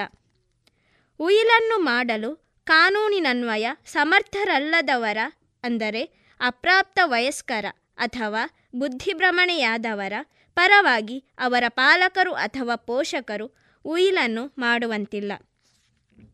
ಉಯಿಲನ್ನು ಮಾಡುವಾಗ ಮುಖ್ಯವಾಗಿ ಪಾಲಿಸಬೇಕಾದ ಅಂಶಗಳು. ಉಯಿಲು ಬರವಣಿಗೆಯಲ್ಲಿಯೇ ಇರತಕ್ಕದ್ದು. ಸಾಧ್ಯವಾದರೆ ಉಯಿಲುಕರ್ತನು ಅದನ್ನು ತನ್ನ ಕೈಬರಹದಲ್ಲಿಯೇ ಬರೆಯುವುದು ಸೂಕ್ತ. ಉಯಿಲನ್ನು ಯಾವುದೇ ಭಾಷೆಯಲ್ಲಿ, ಯಾವುದೇ ಶೈಲಿಯಲ್ಲಿ ಬರೆಯಬಹುದು. ಅದನ್ನು ಛಾಪಾ ಕಾಗದದ ಮೇಲೆಯೇ ಬರೆಯಬೇಕೆಂದೇನಿಲ್ಲ. ಉತ್ತಮ ದರ್ಜೆಯ ಯಾವುದೇ ಕಾಗದವಾದರೆ ಸಾಕು. ಉಯಿಲಿನ ಪ್ರತಿಪುಟದ ಮೇಲೆ ಉಯಿಲುಕರ್ತನು ತನ್ನ ಸಹಿಯನ್ನು ಮಾಡಬೇಕು ಅಥವಾ ಹೆಬ್ಬೆರಳಿನ ಗುರುತನ್ನು ಹಾಕಬೇಕು. ಉಯಿಲು ದಸ್ತಾವೇಜಿಗೆ ಕನಿಷ್ಠ ಇಬ್ಬರು ವ್ಯಕ್ತಿಗಳು ಸಾಕ್ಷಿಗಳೆಂದು ಉಯಿಲುಕರ್ತನು ಅದಕ್ಕೆ ಸಹಿ ಮಾಡಿದ್ದನ್ನು ಪ್ರತ್ಯಕ್ಷ ಕಂಡು ಸಹಿ ಮಾಡಬೇಕು. ಬಿಕ್ಕಲಂ ಬರಹಗಾರ ಸಾಕ್ಷಿಯಾಗುವುದಿಲ್ಲ. ಉಯಿಲಿನ ಮೂಲಕ ಯಾವುದೇ ವಿಧದ ಪ್ರಯೋಜನವನ್ನು ಪಡೆಯುವ ವ್ಯಕ್ತಿ ಉಯಿಲಿಗೆ ಸಾಕ್ಷಿ ಹಾಕಬಾರದು. ಹಾಗೊಂದು ವೇಳೆ ಸಾಕ್ಷಿ ಹಾಕಿದ್ದಲ್ಲಿ ಸಾಕ್ಷಿ ಹಾಕಿದ್ದು ಅನು, ಅನೂರ್ಜಿತವಾಗುವುದಿಲ್ಲ. ಅಂದರೆ ಸಾಕ್ಷಿ ಹಾಕಿದ ವ್ಯಕ್ತಿ ಅಥವಾ ಆತನ ಅಥವಾ ಆಕೆಯ ಹೆಂಡತಿ ಅಥವಾ ಗಂಡ ಉಯಿಲು ಮೂಲಕ ಪಡೆದ ಪ್ರಯೋಜನ ರದ್ದಾಗುವ ಸಂಭವವಿರುತ್ತದೆ. ಉಯಿಲಿನಲ್ಲಿ ಆಸ್ತಿಗಳ ಮತ್ತು ಅವುಗಳನ್ನು ಪಡೆಯುವ ವ್ಯಕ್ತಿಗಳ ವಿವರಗಳನ್ನು ಯಾವುದೇ ಸಂದಿಗ್ಧತೆ ಅಥವಾ ಅಸ್ಪಷ್ಟತೆಗೆ ಅವಕಾಶವಿಲ್ಲದಂತೆ ಸ್ಪಷ್ಟವಾಗಿ ಮತ್ತು ಸರಿಯಾಗಿ ನಮೂದಿಸಬೇಕು. ಯಾವ ವಿಧದ ಆಸ್ತಿಗಳಿಗೆ ಸಂಬಂಧಿಸಿದಂತೆ ಉಯಿಲನ್ನು ಮಾಡಬಹುದು? ಉಯಿಲುಕರ್ತನು ಯಾವ ಆಸ್ತಿಗಳಿಗೆ ಸಂಬಂಧಿಸಿದಂತೆ ಉಯಿಲು ಮಾಡಲು ಇಚ್ಛಿಸುತ್ತಾನೆಯೋ, ಅಂತಹ ವ್ಯಕ್ ಆಸ್ತಿಗಳನ್ನು ತನ್ನ ಜೀವಿತಾವಧಿಯಲ್ಲಿ ವಿಲೇವಾರಿ ಮಾಡುವ ಸಂಪೂರ್ಣ ಹಕ್ಕನ್ನು ಆತನು ಹೊಂದಿರಬೇಕು. ಉದಾಹರಣೆಗೆ, ಒಬ್ಬ ಹಿಂದೂ ತನ್ನ ಸ್ವಯಾರ್ಜಿತವಾದ ಸಂಪೂರ್ಣ ಆಸ್ತಿಯನ್ನು, ಒಬ್ಬ ಹಿಂದೂ ಮಹಿಳೆ ತನ್ನ ಜೀವಿತ ಸಮಯದಲ್ಲಿ ಯಾವ ಆಸ್ತಿಯನ್ನು ತನ್ನ ಇಚ್ಛಾನುಸಾರ ಪರಭಾರೆ ಮಾಡುವ ಹಕ್ಕನ್ನು ಹೊಂದಿರುತ್ತಾಳೋ ಅಂತಹ ಆಸ್ತಿಯನ್ನು.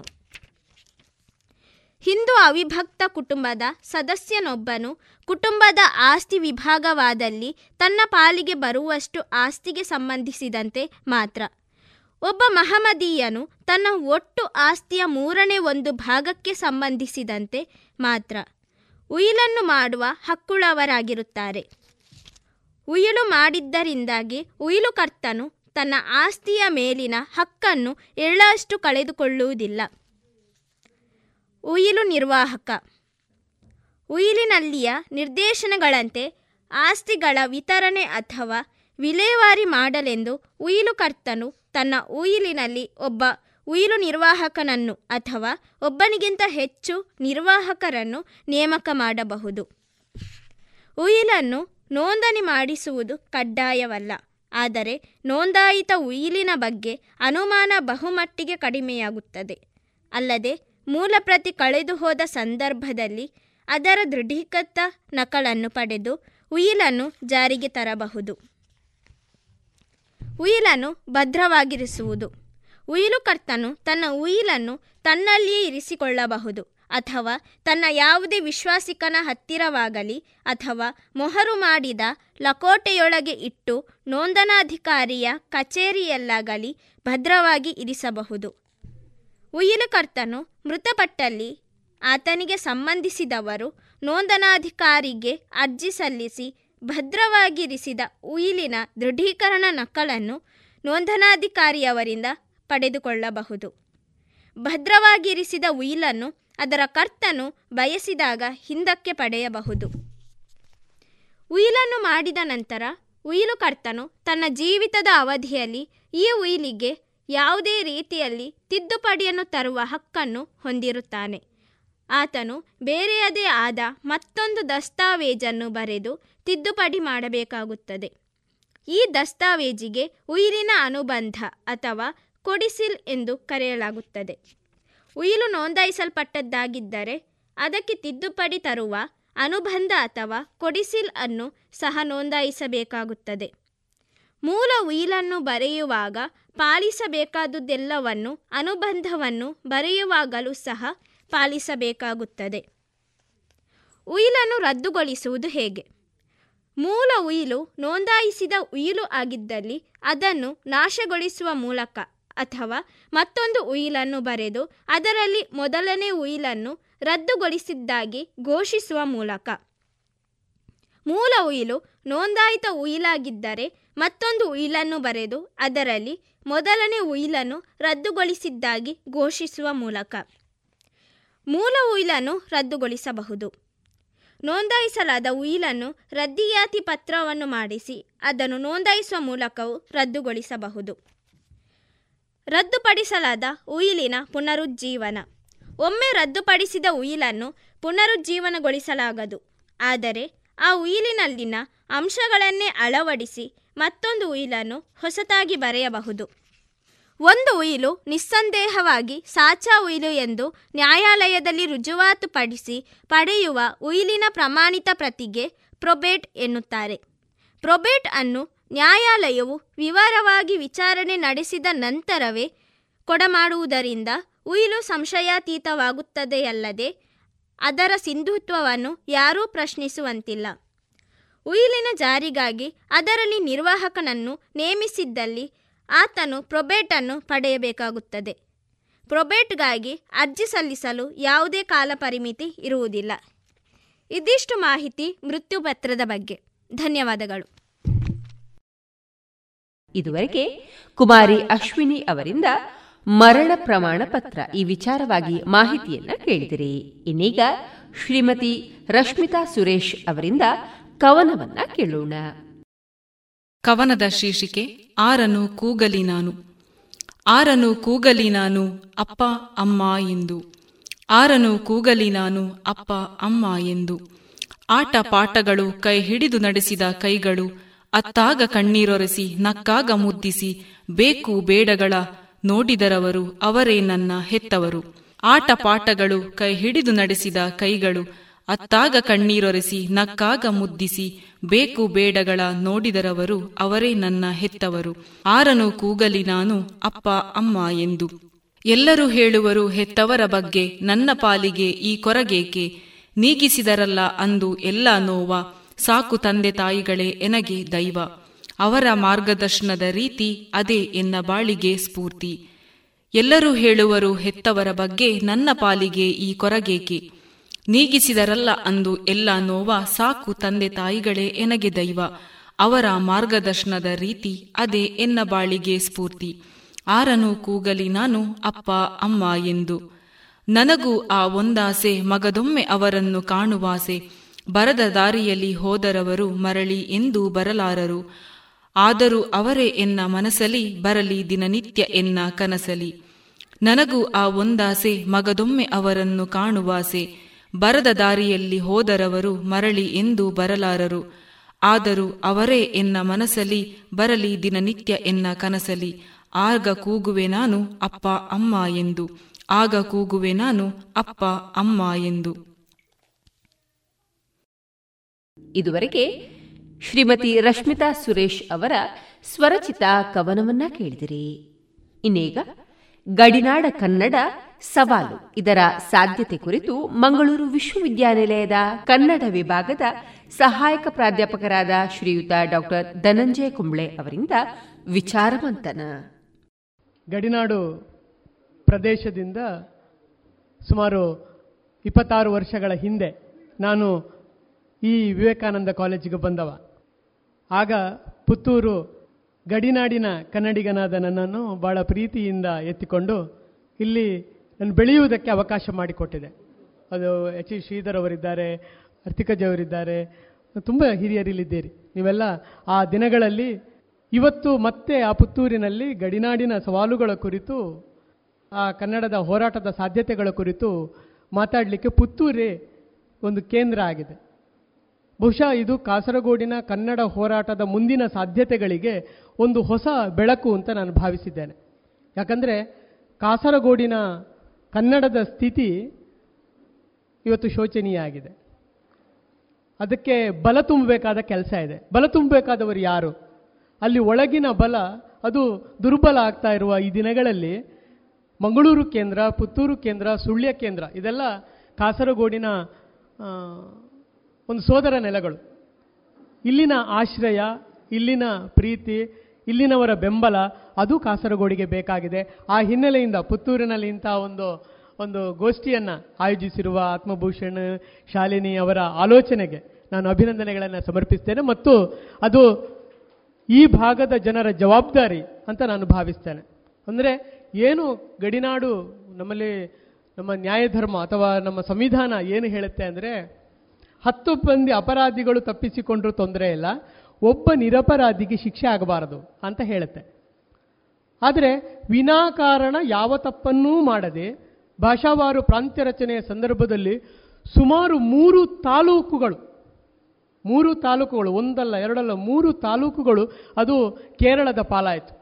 ನಮ್ಮ ಹೊಸದುರ್ಗ, ಕಾಸರಗೋಡು ಮತ್ತು ಮಂಜೇಶ್ವರ. ಈ ಮೂರು ತಾಲೂಕುಗಳು ಅಚ್ಚ ಕನ್ನಡದ ನೆಲ ಆಗಿತ್ತು. ಭಾಷಾವಾರು ಪ್ರಾಂತ್ಯ ರಚನೆಯ ಸಂದರ್ಭದಲ್ಲಿ. ನಮ್ಮ ನಿರಂಜನರು ಓದಿದ್ದು ನೀಲೇಶ್ವರಂನಲ್ಲಿ. ಹೊಸದುರ್ಗದ ಭಾಗದಲ್ಲಿ ಇದ್ದಂಥ ಕನ್ನಡ ಶಾಲೆಯಲ್ಲಿ ಓದಿದವರು ಅವರು ಅಲ್ಲಿಂದ ನಂತರ ಈ ಮೂರು ತಾಲೂಕುಗಳ ಕನ್ನಡದ ಒಂದು ನೆಲ, ಅದು ವಿನಾಕಾರಣ. ಯಾವ ತಪ್ಪನ್ನೂ ಮಾಡದ ಈ ಕನ್ನಡಿಗರು. ಆ ಭಾಗದಲ್ಲಿ ಬದುಕ್ತಾ ಇದ್ದಂಥ ಒಂದು ಸಂಸ್ಕೃತಿ, ಅದು ವಿನಾಕಾರಣವಾಗಿ ಶಿಕ್ಷೆಗೆ ಒಳಗಾಯಿತು. ಇದಕ್ಕೆ ಯಾರಲ್ಲಿ ಪರಿಹಾರ ಕೇಳೋದು? ಆ ಶಿಕ್ಷೆ ಅದು ಇನ್ನೂ ಮುಗಿಯದ ಕಥೆಯಾಗಿದೆ ಅಂತ. ಅವತ್ತು ಏನೋ ಆಯಿತು, ಅದಾದ ಮೇಲೆ ಆದರೂ ಸುಖ ಸಿಕ್ಕಿತ ಅಂತ ಕೇಳಿದರೆ ಇಲ್ಲ. ಇವತ್ತಿನ ಕನ್ನಡದ ಕಥೆ ಕೇಳಿದರೆ ನಾನು ಓದ್ತಾ ಇದ್ದ ದಿನಗಳಲ್ಲಿ ಸುಮಾರು ಮೂವತ್ತು, ಮೂವತ್ತೈದು ವರ್ಷಗಳ ಹಿಂದಿನ ಕತೆ ನಾನು ಮಾತಾಡ್ತಾ ಇರೋದು. ಕಾಸರಗೋಡಿನಲ್ಲಿ ನಾವು ನೀಲೇಶ್ವರಕ್ಕೆ ಹೋದರೆ ಅಲ್ಲಿ ಕನ್ನಡ ಮಾತಾಡೋರು ನಮ್ಗೆ ಸಿಗ್ತಾ ಇದ್ರು. ಕನ್ನಡ ಬೋರ್ಡ್ಗಳು ಕಾಣ್ತಾ ಇತ್ತು. ಕಾಸರಗೋಡಿನಲ್ಲಿ ಇಳಿದ್ರೆ, ನೀವು ಬಸ್ ಸ್ಟ್ಯಾಂಡಲ್ಲಿ ಇಳಿದ್ರೆ ಅಲ್ಲಿ ಪೂರ್ತಿ ಕನ್ನಡವೇ ಇತ್ತು. ಪೂರ್ಣವಾಗಿ ಕನ್ನಡ ಮಾತಾಡುವವರಿದ್ದರು ಮಂಜೇಶ್ವರ ಅಂತೂ ಅದು ಅಚ್ಚ ಕನ್ನಡದ ನೆಲ ಆಗಿತ್ತು. ಇವತ್ತು ನಾವು ಅದನ್ನು ನೋಡ್ತಾ ಬಂದರೆ ಕನ್ನಡ ಮಾತಾಡುವವರು ಕಾಸರಗೋಡಿನಲ್ಲಿ ಇಳಿದ್ರೆ ನಿಮಗೆ ಕನ್ನಡ ಮಾತಾಡೋರು ಬಸ್ ಸ್ಟ್ಯಾಂಡಲ್ಲಿ ಸಿಗೋದಿಲ್ಲ. ಅಂಗಡಿಯಲ್ಲಿ ನೀವು ಕನ್ನಡದಲ್ಲಿ ಏನಾದರೂ ಕೇಳಿದರೆ ಅವರು ಮಲಯಾಳದಲ್ಲಿ ನಿಮಗೆ ಉತ್ತರಿಸುವ ವಾತಾವರಣ ಸೃಷ್ಟಿಯಾಗಿದೆ. ಒಂದು ಕನ್ನಡಾಭಿಮಾನದ ಒಂದು ಆವರಣ ಇವತ್ತು ಇಲ್ಲದಾದಂಥ ಒಂದು ಸ್ಥಿತಿ ಇದೆ. ಈಗಾಗಲೇ ಅವರು ತುಂಬ ಸಂಗತಿಗಳನ್ನು ಪ್ರಸ್ತಾಪ ಮಾಡಿದರು. ಸ್ಥಳನಾಮಗಳ ಕುರಿತು ಪ್ರಸ್ತಾಪ ಮಾಡಿದರು. ಇಂಥ ಆಕ್ರಮಣಗಳು ನೋಡಿ. ಸ್ಥಳ, ಒಂದು ಸ್ಥಳಕ್ಕೂ ಅದಕ್ಕೆ, ಅದಕ್ಕಿರತಕ್ಕಂಥ ಹೆಸರಿಗೂ, ಅಲ್ಲಿರತಕ್ಕಂಥ ಸಂಸ್ಕೃತಿಗೆ ಎಲ್ಲ ಒಂದು ಸಂಬಂಧ ಇದೆ. ಆ ಸಂಬಂಧಗಳನ್ನೇ ಮುರಿಯುವ ಹೊಸಕೋ, ಹೊಸದುರ್ಗ ಎನ್ನುವ ಒಂದು ಊರು, ಅದು ಕನ್ನಡದ ಒಂದು ಅಚ್ಚಗನ್ನಡದ ಪದ ಅದನ್ನು ಅವರು ಹೇಳಿದರು. ಹೇಗೆ ಅದು ಪುದಿಯ ಕೋಟೆ ಆಯಿತು ಅಂತ. ಮಂಜೇಶ್ವರ ಎನ್ನುವುದೇ ರಂ ಸೇರಿಸಿದರು ಅಂತ. ಇಂಥ ಅನೇಕ ಹೆಸರುಗಳು ಬದಲಾಗ್ತಾ ಬದಲಾಗ್ತಾ ಬದಲಾಗ್ತಾ ಬಂದಿವೆ. ಕನ್ನಡದ ಶಾಲೆಗಳ ಕತೆ ಕೇಳಿ. ಅವರು ಕನ್ನಡ ಶಾಲೆಗಳ ತುಂಬ ಪಟ್ಟಿ ಹೇಳಿದರು. ಇಷ್ಟು ಶಾಲೆಗಳಿವೆ ಅಂತ. ಆ ಶಾಲೆಗಳಲ್ಲಿ, ಕನ್ನಡ ಶಾಲೆಗಳಲ್ಲಿ ನಾನು ಓದ್ತಾ ಇದ್ದಾಗ ಕುಂಬಳೆ ಶಾಲೆಯ ಕತೆ ಹೇಳ್ತೇನೆ. ನಾನು ಓದ್ತಾ ಇದ್ದು ಕುಂಬಳೆ ಶಾಲೆಯಲ್ಲಿ ಜಿ ಎಚ್ ಎಸ್ ಎಲ್ ಅಲ್ಲಿ ನಾವು ಓದ್ತಾ ಇರುವಾಗ ಹನ್ನೆರಡು ಕನ್ನಡದ ಡಿವಿಷನ್ಗಳಿದ್ವು ಎಸ್ ಎಸ್ ಎಲ್ ಸಿಯಲ್ಲಿ ಹನ್ನೆರಡು ಕನ್ನಡದ ಡಿವಿಷನ್ಗಳು ಮಲಯಾಳಕ್ಕೆ ಒಂದು ತರಗತಿ ಇತ್ತು. ಇವತ್ತು ಅದೇ ಕುಂಬಳೆ ಶಾಲೆಗೆ ಹೋದರೆ ಎಸ್ ಎಸ್ ಎಲ್ ಸಿಯ ಮೂರು ಡಿವಿಷನ್ಗಳು ಕನ್ನಡ ಇವೆ, ಹದಿನೆಂಟು ಡಿವಿಷನ್ಗಳು ಮಲಯಾಳಂ. ಅಂದರೆ ಹೇಗೆ ಕುಂಬಳೆಯಂಥ ಒಂದು ಊರು ಕೂಡ ಕುಂಬಳೆ ಎನ್ನುವುದು ಅದು ನಮ್ಮ ಕರ್ನಾಟಕದ ನೆಲಕ್ಕೆ ಬಹಳ ಹತ್ತಿರದ ನಿಕಟವಾದ ಒಂದು ಊರು, ಅಂಥ ಊರುಗಳಲ್ಲಿ ಇಂಥ ಬದಲಾವಣೆ ಅಂದರೆ ನೀವು ಕಾಸರಗೋಡು, ನೀವು ಕಾನತ್ತೂರು, ನೀವು ಆ ಕಚೆ ಕಡೆ, ಏನು, ಹೊಸದುರ್ಗ ಚಂದ್ರಗಿರಿ, ಈ ಭಾಗಗಳಿಗೆ ಹೋದರೆ ಅದರ ಸ್ಥಿತಿ ಹೇಗಿರಬಹುದು ಅಂತ ನಾವು ಊಹಿಸುವುದಕ್ಕೆ ಸಾಧ್ಯ ಇದೆ. ಇಷ್ಟರ ಮಟ್ಟಿಗೆ ಒಂದು ಶೋಚನೀಯವಾದ ಒಂದು ಸ್ಥಿತಿ ಇವತ್ತು ಕಾಸರಗೋಡಿನಲ್ಲಿ ಇದೆ ಎನ್ನುವುದನ್ನು ನಾವು ಗಮನಿಸುವುದಕ್ಕೆ ಸಾಧ್ಯ ಆಗುತ್ತೆ. ಇವತ್ತು ನಾವು ಇದನ್ನು ಹೇಗೆ ಎದುರಿಸುವುದು ಅಂತ? ಸಾಧ್ಯತೆಗಳು ನಾವು ಏನು ಮಾಡ್ಬೋದು ಸಮಸ್ಯೆಗಳು ನೂರಾರಿವೆ. ಆದರೆ ಇದನ್ನು ನಾವು ಎದುರಿಸುವುದಕ್ಕೆ ಎರಡು ಮಾದರಿಯ ಹೋರಾಟಗಳು ಬೇಕಾಗಿದೆ ಕಾಸರಗೋಡಿನಲ್ಲಿ. ಒಂದು, ಆ ಹೋರಾಟಕ್ಕಿದ್ದಂಥ ಆರಂಭದಿಂದ ಇದ್ದಂಥ ಎರಡು ನೆಲೆಗಳದು. ಏನಂದರೆ, ಒಂದು ನಾವು ಕಾಸರಗೋಡು ಕರ್ನಾಟಕಕ್ಕೆ ಸೇರಬೇಕು. ನಾವು ಕರ್ನಾಟಕದ ಮಡಿಲಿನಿಂದ ಬಂದವರು, ನಮ್ಮನ್ನು ಪ್ರಯತ್ನಪೂರ್ವಕ ಕಡಿದು ದೂರ ಮಾಡಲಾಗಿದೆ. ನಾವು ಅವರೊಟ್ಟಿಗೆ ಜೋಡಣೆಗೊಳ್ಬೇಕು ಅಂತ. ಅಮ್ಮ ಇಲ್ಲಿದ್ದಾಳೆ, ಕರು ಅಲ್ಲಿದೆ. ಕರು ಅಮ್ಮನೊತ್ತಿಗೆ ಸೇರಬೇಕು. ಇದು ಕಾಸರಗೋಡು ಕರ್ನಾಟಕದ ಹೋರಾಟದ ಒಂದು ಬಹಳ ಮುಖ್ಯವಾದ ಧ್ಯೇಯ. ಇನ್ನೊಂದು ಹೋರಾಟದ ಬಹಳ ಮುಖ್ಯವಾದ ನೆಲೆ ಏನಂದರೆ ಕಾಸರಗೋಡಿನಲ್ಲಿ ಕನ್ನಡವನ್ನು ನಾವು ಉಳಿಸ್ಕೊಳ್ಬೇಕು. ಕಾಸರಗೋಡಿನಲ್ಲಿ ಕನ್ನಡದ ಶಾಲೆಗಳು ಅದರ ಸ್ಥಿತಿ ಹೀಗಾಗ್ತಾ ಉಂಟು. ಕನ್ನಡ ಶಾಲೆಯನ್ನು ಉಳಿಸುವುದು ಹೇಗೆ? ನಾವು ಕನ್ನಡದ ಅಭಿಮಾನವನ್ನು ಉಳಿಸಿಕೊಳ್ಳುವುದು ಹೇಗೆ? ಹೀಗೆ ಬೇರೆ ಬೇರೆ ಮಾದರಿಯ ಹೋರಾಟಗಳು. ಅದಕ್ಕೆ ಬೇರೆ ಬೇರೆ ನೆಲೆಗಳಲ್ಲಿ ಹೋರಾಟಗಳಾಗ್ತಾ ಇತ್ತು. ಭಾಷಣದ ಹೋರಾಟ ಒಂದು ಕಡೆ. ಭಾಷಣ ಕನ್ನಡದ ಅಭಿಮಾನವನ್ನು ಉಕ್ಕೇರಿಸುವ ಭಾಷಣಗಳನ್ನು ಬೇರೆ ಬೇರೆ ಕಾಡೆ ಮಾಡೋದು. ಅದು ಇವತ್ತಿಗೂ ಬೇಕಾದಷ್ಟು ನಡೀತಾ ಇದೆ. ಭಾಷಣಗಳ ಹೋರಾಟ. ಅಂದರೆ ಕಳ್ಳಿಗೆ ಮಹಾಬಲ ಭಂಡಾರಿಯವರ ಸಂಗತಿಯನ್ನು ಹೇಳಿದರು. ಆ ಕಾಲದಲ್ಲಿ ಕನ್ನಡಕ್ಕೆ ಬೇಕಾಗಿ ಕೈಯಾರ ಕಿಂಜಂಡ್ರೆಯವರು ಮಾಡಿದಂಥ ಹೋರಾಟದ ಭಾಷಣಗಳಿರ್ಬೋದು. ಆ ಭಾಷಣಗಳು ಇಡೀ ಊರಿನಲ್ಲಿ ಏನು ಮಾಡ್ತಾ ಇದ್ದರೆ ಕನ್ನಡಾಭಿಮಾನವನ್ನು, ಕನ್ನಡದ ಸ್ಫೂರ್ತಿಯನ್ನು ಅದು ಹೆಚ್ಚಿಸ್ತಾ ಇದ್ದಂಥದ್ದನ್ನು ನಾವು ಗಮನಿಸ್ತೇವೆ. ಇನ್ನೊಂದು ಬೀದಿ ಹೋರಾಟ. ಬೀದಿ ಹೋರಾಟ ಅಂದರೆ ಕನ್ನಡಕ್ಕಾಗಿ ಕನ್ನಡ ರಕ್ಷಣೆಗಾಗಿ ನಾವು ಸಾರ್ವಜನಿಕವಾಗಿ ಎಲ್ಲರೂ ಬೀದಿಗಿಳಿದು ಹೋರಾಟವನ್ನು ಮಾಡತಕ್ಕಂಥ ಒಂದು ಬೀದಿ ಹೋರಾಟ. ಅದು ತೀವ್ರವಾಗಿತ್ತು ಒಂದು ಕಾಲದಲ್ಲಿ. ಆರಂಭದ ಕಾಲದಲ್ಲಿ ಭಾಷಾವಾರು ಪ್ರಾಂತ್ಯ ರಚನೆ ಸಂದರ್ಭದಲ್ಲಿಯೇ ಅದರ ವಿರೋಧಿಸಿ ಬೀದಿ ಹೋರಾಟ ಮಾಡಿ ಎರಡು ವಿದ್ಯಾರ್ಥಿಗಳು ಪ್ರಾಣಾರ್ಪಣೆ ಮಾಡಿದ್ದು ಕೂಡ ಇದೆ. ಅದರ ನಂತರ ಮಹಾಜನ ವರದಿ ಬಂದದ್ದು, ಅದು ಏನು, ಬಂದು ಎಲ್ಲ ಸರ್ವೆ ಎಲ್ಲ ಮಾಡಿ ಕಾ, ಚಂದ್ರಗಿರಿಯಂತ ಈಚೆಗಿರತಕ್ಕಂಥ ಕಾಸರಗೋಡಿನ ಪ್ರದೇಶ ಏನುಂಟು, ಅದನ್ನು ಕಾಸರಗೋಡಿನೊಟ್ಟಿಗೆ ಸೇರಿಸಬೇಕು ಅಂತ ಮಹಾಜನ ವರದಿ ಅದು ತೀರ್ಪನ್ನು ಕೊಟ್ಟಿದೆ. ತೀರ್ಮಾನವನ್ನು ಹೇಳಿದೆ. ಆ ವರದಿ ಈಗ ಎಲ್ಲಿ ಉಂಟು ಗೊತ್ತಿಲ್ಲ, ಹುಡುಕಬೇಕು. ಧೂಳಿನ ನಡುವೆಯೂ ಅದು ಬಿಡಿಸುವ ಹಾಗೆ ಉಂಟಾ ಇಲ್ಲೋ ಗೊತ್ತಿಲ್ಲ. ಬಟ್ ಅದರ ಬಗ್ಗೆ ಯಾವ ಸರ್ಕಾರ ಬರಲಿ ಏನೂ ಇಲ್ಲ. ನಾವು ಕೇರಳವನ್ನು ಬೈದು ಪ್ರಯೋಜನ ಇಲ್ಲ. ಯಾಕಂದರೆ ಇದನ್ನೆಲ್ಲ ಕೇರಳದಲ್ಲೂ, ಕೇರಳದವರು ಅವರು ಅವರ ಮಲಯಾಳಮನ್ನು ಆವರಿಸುವುದಕ್ಕೆ, ಬಲಗೊಳಿಸುವುದಕ್ಕೆ ಪ್ರಯತ್ನ ಪಡುವುದನ್ನು ನಾವು ತಪ್ಪು ಅಂತ ಹೇಳಲಿಕ್ಕಾಗಲ್ಲ. ಯಾಕಂದ್ರೆ ಕನ್ನಡ ನಾಡಿನಲ್ಲಿ ನಾವು ಗಡಿ ಪ್ರದೇಶದಲ್ಲಿ ಕನ್ನಡವನ್ನು ವಿಸ್ತರಿಸುವುದಕ್ಕೆ, ಉತ್ತೇಜಿಸುವುದಕ್ಕೆ ಏನು ಕೆಲಸ ಮಾಡ್ತಾರೆ ಅದನ್ನು ಅವರು ಮಾಡ್ತಾರೆ. ಆದರೆ ಹೀಗೊಂದು ಅನ್ಯಾಯಕ್ಕೆ ಒಳಗಾಗಿರತಕ್ಕಂಥ ಭೂಭಾಗದ ರಕ್ಷಣೆಯನ್ನು ಮಾಡುವ, ಅಲ್ಲಿನ ಸಂಸ್ಕೃತಿ ಭಾಷೆಯನ್ನು ರಕ್ಷಣೆ ಮಾಡುವ ಜವಾಬ್ದಾರಿಯನ್ನು ಈ ಭಾಷಾವಾರು ಪ್ರಾಂತ್ಯ ರಚನೆಯನ್ನು ಮಾಡಿದ ಕೇಂದ್ರ ಸರ್ಕಾರದ ಹೊಣೆಗಾರಿಕೆ ಅದು. ಅದನ್ನು ಅವರು ಮಾಡ್ತಾ ಇಲ್ಲ. ಕೊಟ್ಟಿರತಕ್ಕಂಥ ವರದಿಯನ್ನು ಮೂಲೆಗೆಸೆದು ಯಾರೊಬ್ಬರೂ ಮಾತಾಡ್ತಾ ಇಲ್ಲ. ಕನ್ನಡದ ನಾಡಿನಿಂದ ಹೋಗಿರತಕ್ಕಂಥ ಎಷ್ಟೋ ಜನ ಸಂಸದರಿದ್ದಾರೆ, ಅವರು ಮಾಡ್ತಾರೆ? ಅವ್ರು ಯಾಕೆ ಈ ಪ್ರಶ್ನೆಯನ್ನು ಎತ್ತೋದಿಲ್ಲ? ಇಂಥ ಹಲವು ಸಂಗತಿಗಳನ್ನು ನಾವು ಮಾತಾಡ್ಬೋದು. ಆದರೆ ಬೀದಿ ಹೋರಾಟ ಒಂದು ಕಾಸರಗೋಡಿನಲ್ಲಿ ಕಡಿಮೆ ಆಗಿದೆ. ತುಂಬ ಸಮಯ, ಏನಾದರೂ ಒಬ್ಬ ಹೇಳಿದ್ರು ಅವರು ನಿನ್ನೆ ಒಂದು ಶಾಲೆಗೆ ಮಲಯಾಳ ಕಲಿಸತಕ್ಕಂಥ ಮಾಸ್ಟ್ರು ಬಂದರು ಅಂತ. ಹಿಂದೆ ಎಲ್ಲ ಒಂದು ಶಾಲೆಗೆ ಮಲಯಾಳ ಕಲಿಸತಕ್ಕಂಥ ಮಾಸ್ಟ್ರು ಅವರು ಪ್ರವೇಶ ಪಡೆದ್ರೆ ಆ ಇಡೀ ಕಾಸರಗೋಡೆ ಹರತಾಳ ಮಾಡ್ತಾ ಇತ್ತು. ಕಾಸರಗೋಡಿಗೆ ಕಾಸರಗೋಡೆ ಅದಕ್ಕೆ ಪ್ರತಿಕ್ರಿಯೆ ಕೊಡ್ತಾ ಇತ್ತು. ಬೀದಿ ಹೋರಾಟ ಮಾಡ್ತಾ ಇತ್ತು. ಸರ್ಕಾರದ ಮೇಲೆ ಒತ್ತಡ ತರ್ತಾ ಇತ್ತು. ಇವತ್ತು ಆ ಸಂಗತಿ ಕಡಿಮೆ ಆಗ್ತಾ ಬಂದಿದೆ. ಅಂದರೆ ಹೋರಾಟದ ಒಂದು ಕಾವು ಕಾಸರಗೋಡಿನಲ್ಲಿ ಕ್ಷೀಣಿಸ್ತಾ ಇರುವುದು ಬಹಳ ಮುಖ್ಯವಾಗಿ ನಾವು ಗಮನಿಸ್ತಾ ಬರ್ತೇವೆ. ಎಲ್ಲರೂ ಕೂಡ ಕಾ ಕಾಸರಗೋಡಿನಲ್ಲಿರ್ತಕ್ಕಂಥ ಕನ್ನಡಿಗರಿಗೆಲ್ಲ, ಏನಾಗಿದೆ ಅಂದರೆ ಈ ತರಹದ ಹೋರಾಟಗಳು ಅದು ನಿಷ್ಪ್ರಯೋಜಕ ಎನ್ನುವ ಒಂದು ಸ್ಥಿತಿಗೆ ಅವರು ಬಂದಾಗಿದೆ. ಅದರಿಂದ ಬೀದಿ ಹೋರಾಟಗಳು ಇವತ್ತು ಕ್ಷೀಣಗೊಳ್ತಾ ಇರುವುದು ಕಾಸರಗೋಡಿನ ಸಮಸ್ಯೆಗೆ ಇನ್ನೊಂದು ಕಾರಣ. ಇನ್ನು ನಾವು ಮಾಡಬಹುದಾದ, ಮಾಡಲೇಬೇಕಾದ ಕಾಸರಗೋಡಿನ ಹಿತರಕ್ಷಣೆಗೆ ಮಾಡಲೇಬೇಕಾದ ಕೆಲಸ ಏನಂದರೆ ಕಾನೂನಾತ್ಮಕವಾದ ಹೋರಾಟ. ಕುಣಿಕುಳ್ಳಾಯರವರೆಗೆ ಈ ಪರಂಪರೆ ಇತ್ತು. ನಮ್ಮಲ್ಲಿ ಯು ಪಿ ಕುಣಿಕುಳ್ಳಾಯರು ಅವರು ನ್ಯಾಯವಾದಿಗಳಾಗಿದ್ದರು ಬಹಳ ದೊಡ್ಡ ಕನ್ನಡದ ಹೋರಾಟಗಾರರಾಗಿದ್ದರು ಏನೊಂದು ಸಣ್ಣ ಪುಟ್ಟ ಸಮಸ್ಯೆ ಬಂದರೂ ಕೂಡ ಅಲ್ಲಿ ನಾನು, ನಾನೇ ಸ್ವಯಂ ಅನುಭವಿಸಿದವ. ನಾವು ಕುಂಬಳೆ ಶಾಲೆಯಲ್ಲಿರುವಾಗ ಗಣೇಶ್ ಪ್ರಸಾದ್ ಅಂತ ಒಬ್ಬರು ಲೈಬ್ರೇರಿಯನ್ ಇದ್ದರು ಅವರು ಎಷ್ಟು ಅವರ ಅವರ ಜೊತೆಗೆ ಎಷ್ಟು ಫೈಲ್ ಇತ್ತು ಇರ್ತಿತ್ತು ಅಂದರೆ ಕುಣಿಕುಳ್ಳಾಯರಿಗೆ ಪ್ರತಿಯೊಂದಕ್ಕೂ ಕೂಡ ಆಧಾರಗಳನ್ನು ಏನು ಹೋರಾಟಕ್ಕೆ ಬೇಕಾಗುವ ಎಲ್ಲ ಡಾಕ್ಯುಮೆಂಟ್ಸನ್ನು ಸೆಟ್ ಮಾಡಿ ಅವರು ಕೊಡ್ತಾ ಇದ್ರು. ನಿರಂತರವಾಗಿ ಕುಣಿಕುಳ್ಳಾಯರು ಅವರು ಕೋರ್ಟಿನ ಮೂಲಕ, ನ್ಯಾಯಾಲಯಗಳ ಮೂಲಕ ಒಂದು ಹೋರಾಟವನ್ನು ಬಿಗುವಾಗಿ ಮಾಡ್ತಾ ಇದ್ರು. ಅನೇಕ ಕಾಸರಗೋಡಿನ ಹಿತದೃಷ್ಟಿಯಿಂದ, ಕನ್ನಡವನ್ನು ಉಳಿಸುವ ಹಿತದೃಷ್ಟಿಯಿಂದ ಕಾನೂನಾತ್ಮಕವಾದ ಹೋರಾಟ. ಅದೊಂದೇ ದಾರಿ, ಬೇರೆ ದಾರಿ ಇಲ್ಲ ನಮಗೆ. ನಿಮ್ಮ ಭಾಷಣವನ್ನು ಪತ್ರಿಕೆಯವರು ಸುದ್ದಿ ಮಾಡ್ತಾರೆ, ಬಿಟ್ಟು ಬಿಡ್ತಾರೆ, ಯಾರು ಕೇಳಿಸ್ಕೊಳ್ಳಲ್ಲ. ಮಲಯಾಳ ಪತ್ರಿಕೆಯವರು ಅದನ್ನು ಸುದ್ದಿ ಮಾಡಲ್ಲ. ಅದರಿಂದ ಯಾರಿಗೆ ನಾವು ಮಾತಾಡೋದು? ಇಲ್ಲ. ಇನ್ನು ಬೀದಿ ಹೋರಾಟಗಳು ಕ್ಷೀಣ ಆಗಿವೆ. ನಾವು ಇವತ್ತು ಮಾಡಬಹುದಾದ ನಮ್ಮನ್ನು ನಾವು ರಕ್ಷಣೆ ಮಾಡಿಕೊಳ್ಳಿಕ್ಕೆ ನಮಗಿರುವ ಏಕೈಕ ಶಕ್ತಿ ಯಾವುದಂದ್ರೆ ಸಂವಿಧಾನ. ಸಂವಿಧಾನದ ಆರ್ಟಿಕಲ್ ಮುನ್ನೂರ ಐವತ್ತು ಎ ಮತ್ತು ಬಿ, ಅದು ಭಾಷಾ ಅಲ್ಪಸಂಖ್ಯಾತರ ಕುರಿತು ಮಾತಾಡುತ್ತೆ. ನಾವು ಕಾಸರಗೋಡಿನಲ್ಲಿ ಭಾಷಾ ಅಲ್ಪಸಂಖ್ಯಾತರೇ ಅಲ್ಲ ನಾವು. ಈ ಈಗ ಏನಾಗಿ ಏನಾಗಿಬಿಟ್ಟಿದೆ ಅಂದರೆ ಕಾಸರಗೋಡಿನಲ್ಲಿ ಕನ್ನಡಿಗರು ಭಾಷಾ ಅಲ್ಪಸಂಖ್ಯಾತರಾಗಿ ಮಾರ್ಪಾಡಾಗಿದ್ದಾರೆ. ವಾಸ್ತವದಲ್ಲಿ ಕಾಸರಗೋಡಿನಲ್ಲಿ ಕನ್ನಡಿಗರು ಬಹುಸಂಖ್ಯೆಯಲ್ಲಿರತಕ್ಕಂಥ ಭಾಷಿಕರು. ಇಡೀ ಕೇರಳಕ್ಕೆ ಸಮ, ಹೋಲಿಸಿ ನೋಡಿದರೆ ಮಾತ್ರ ನಾವು ಕಾಸರಗೋಡಿನಲ್ಲಿರತಕ್ಕಂಥ ಕನ್ನಡಿಗರು ಭಾಷಾ ಅಲ್ಪಸಂಖ್ಯಾತರು. ಆದರೆ ಕಾಸರಗೋಡಿನಲ್ಲಿ ನಾವು ಬಹುಸಂಖ್ಯಾತರು. ಆದ್ದರಿಂದಲೇ ನಮ್ಮ ಹಿತರಕ್ಷಣೆ ಆಗಬೇಕು. ಇದು ಸರ್ಕಾರ ಏನು ಸಂವಿಧಾನವೇ ಸಂವಿಧಾನದತ್ತವಾಗಿರತಕ್ಕಂಥ ಒಂದು ಹಕ್ಕು ನಮ್ಮದು. ಅದರಿಂದ ಕಾಸರಗೋಡಿನ ಕನ್ನಡಿಗರು ಕೇಳುತ್ತಿರುವ ಏನು ಕನ್ನಡದ, ಕನ್ನಡಕ್ಕೆ ಕೇಳುತ್ತಿರುವ ಸವಲತ್ತುಗಳು ಅದು ಭಿಕ್ಷೆ ಅಲ್ಲ. ಅದು ಹಕ್ಕೊತ್ತಾಯ ಅಂತ. ನಮ್ಮ ಹಕ್ಕದು. ಅದನ್ನು ಕೊಡಬೇಕು ಎನ್ನುವುದು ಅದು ಕಾನೂನಾತ್ಮಕವಾಗಿ ಸಾಂವಿಧಾನಿಕವಾಗಿ ಇದೆ. ಆದರೆ ಅದನ್ನು ಸಾಂವಿಧಾನಿಕವಾಗಿ, ಕಾನೂನಾತ್ಮಕವಾಗಿ ಪಡೆಯತಕ್ಕಂಥ ಒಂದು ಒಂದು ಕೊರತೆ ಅಥವಾ ಅದಕ್ಕಿರತಕ್ಕಂಥ ಒಂದು, ಆ ದಾರಿಯಲ್ಲಿ ಇರತಕ್ಕಂಥ ಹೋರಾಟದ ಕಾವು ಅದು ಇವತ್ತು ತಣ್ಣಗಾಗಿದೆ.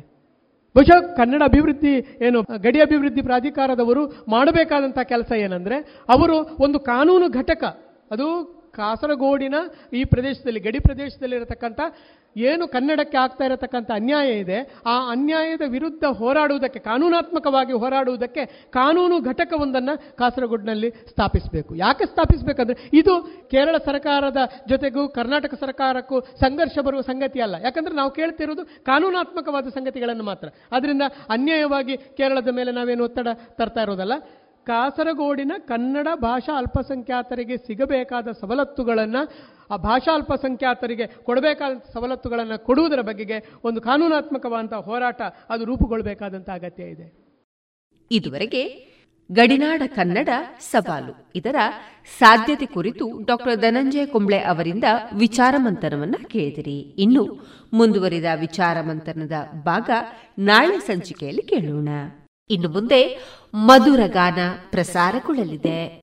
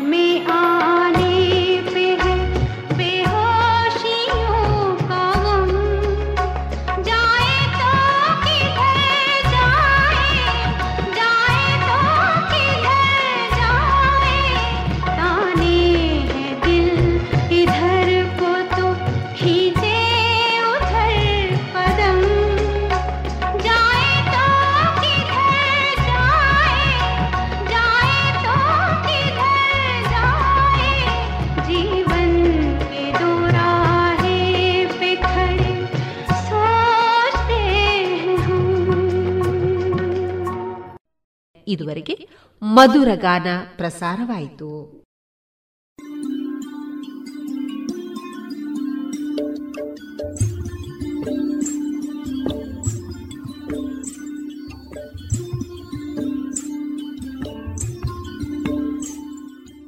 ರೇಡಿಯೋ ಪಾಂಚಜನ್ಯ ಸಮುದಾಯ ಬಾನುಲಿ ಕೇಂದ್ರದಿಂದ ನಿಮ್ಮ ಕಾರ್ಯಕ್ರಮಗಳು ಪ್ರಸಾರವಾಗಬೇಕೇ?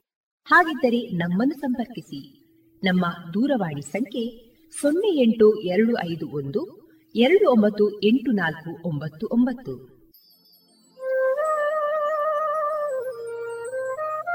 ಗಮನಿಸಿ ಕೇಳುವರೆ, ನಮ್ಮ ಕಾರ್ಯಕ್ರಮಗಳನ್ನು ವೆಬ್ಸೈಟ್ ಮೂಲಕ ಕೂಡ ಆಲಿಸಬಹುದು.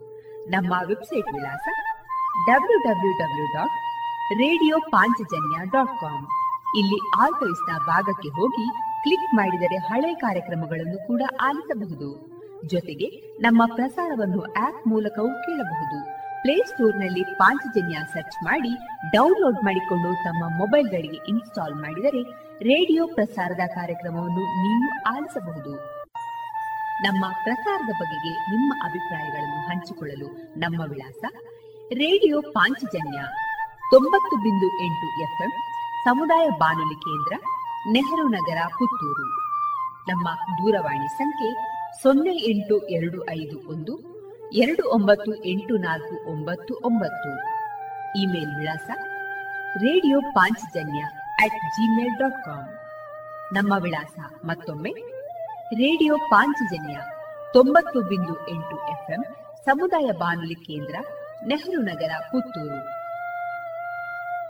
ನಮ್ಮ ದೂರವಾಣಿ ಸಂಖ್ಯೆ ಸೊನ್ನೆ ಎಂಟು ಎರಡು ಐದು ಒಂದು ಎರಡು ಒಂಬತ್ತು ಎಂಟು ನಾಲ್ಕು ಒಂಬತ್ತು ಒಂಬತ್ತು. ಇಲ್ಲಿಗೆ ಈ ಹೊತ್ತಿನ ಪ್ರಸಾರ ಕಾರ್ಯಕ್ರಮವನ್ನ ಮುಕ್ತಾಯಗೊಳಿಸುತ್ತಿದ್ದೇವೆ. ಆತ್ಮೀಯ ಕೇಳುಗರಿಗೆಲ್ಲ ರೇಡಿಯೋ ಪಾಂಚಜನ್ಯದ ಬಳಗದ ಪರವಾಗಿ ನಾನು ತೇಜಸ್ವಿ ರಾಜೇಶ್ ಮಾಡುವ ಅನಂತ ವಂದನೆಗಳು.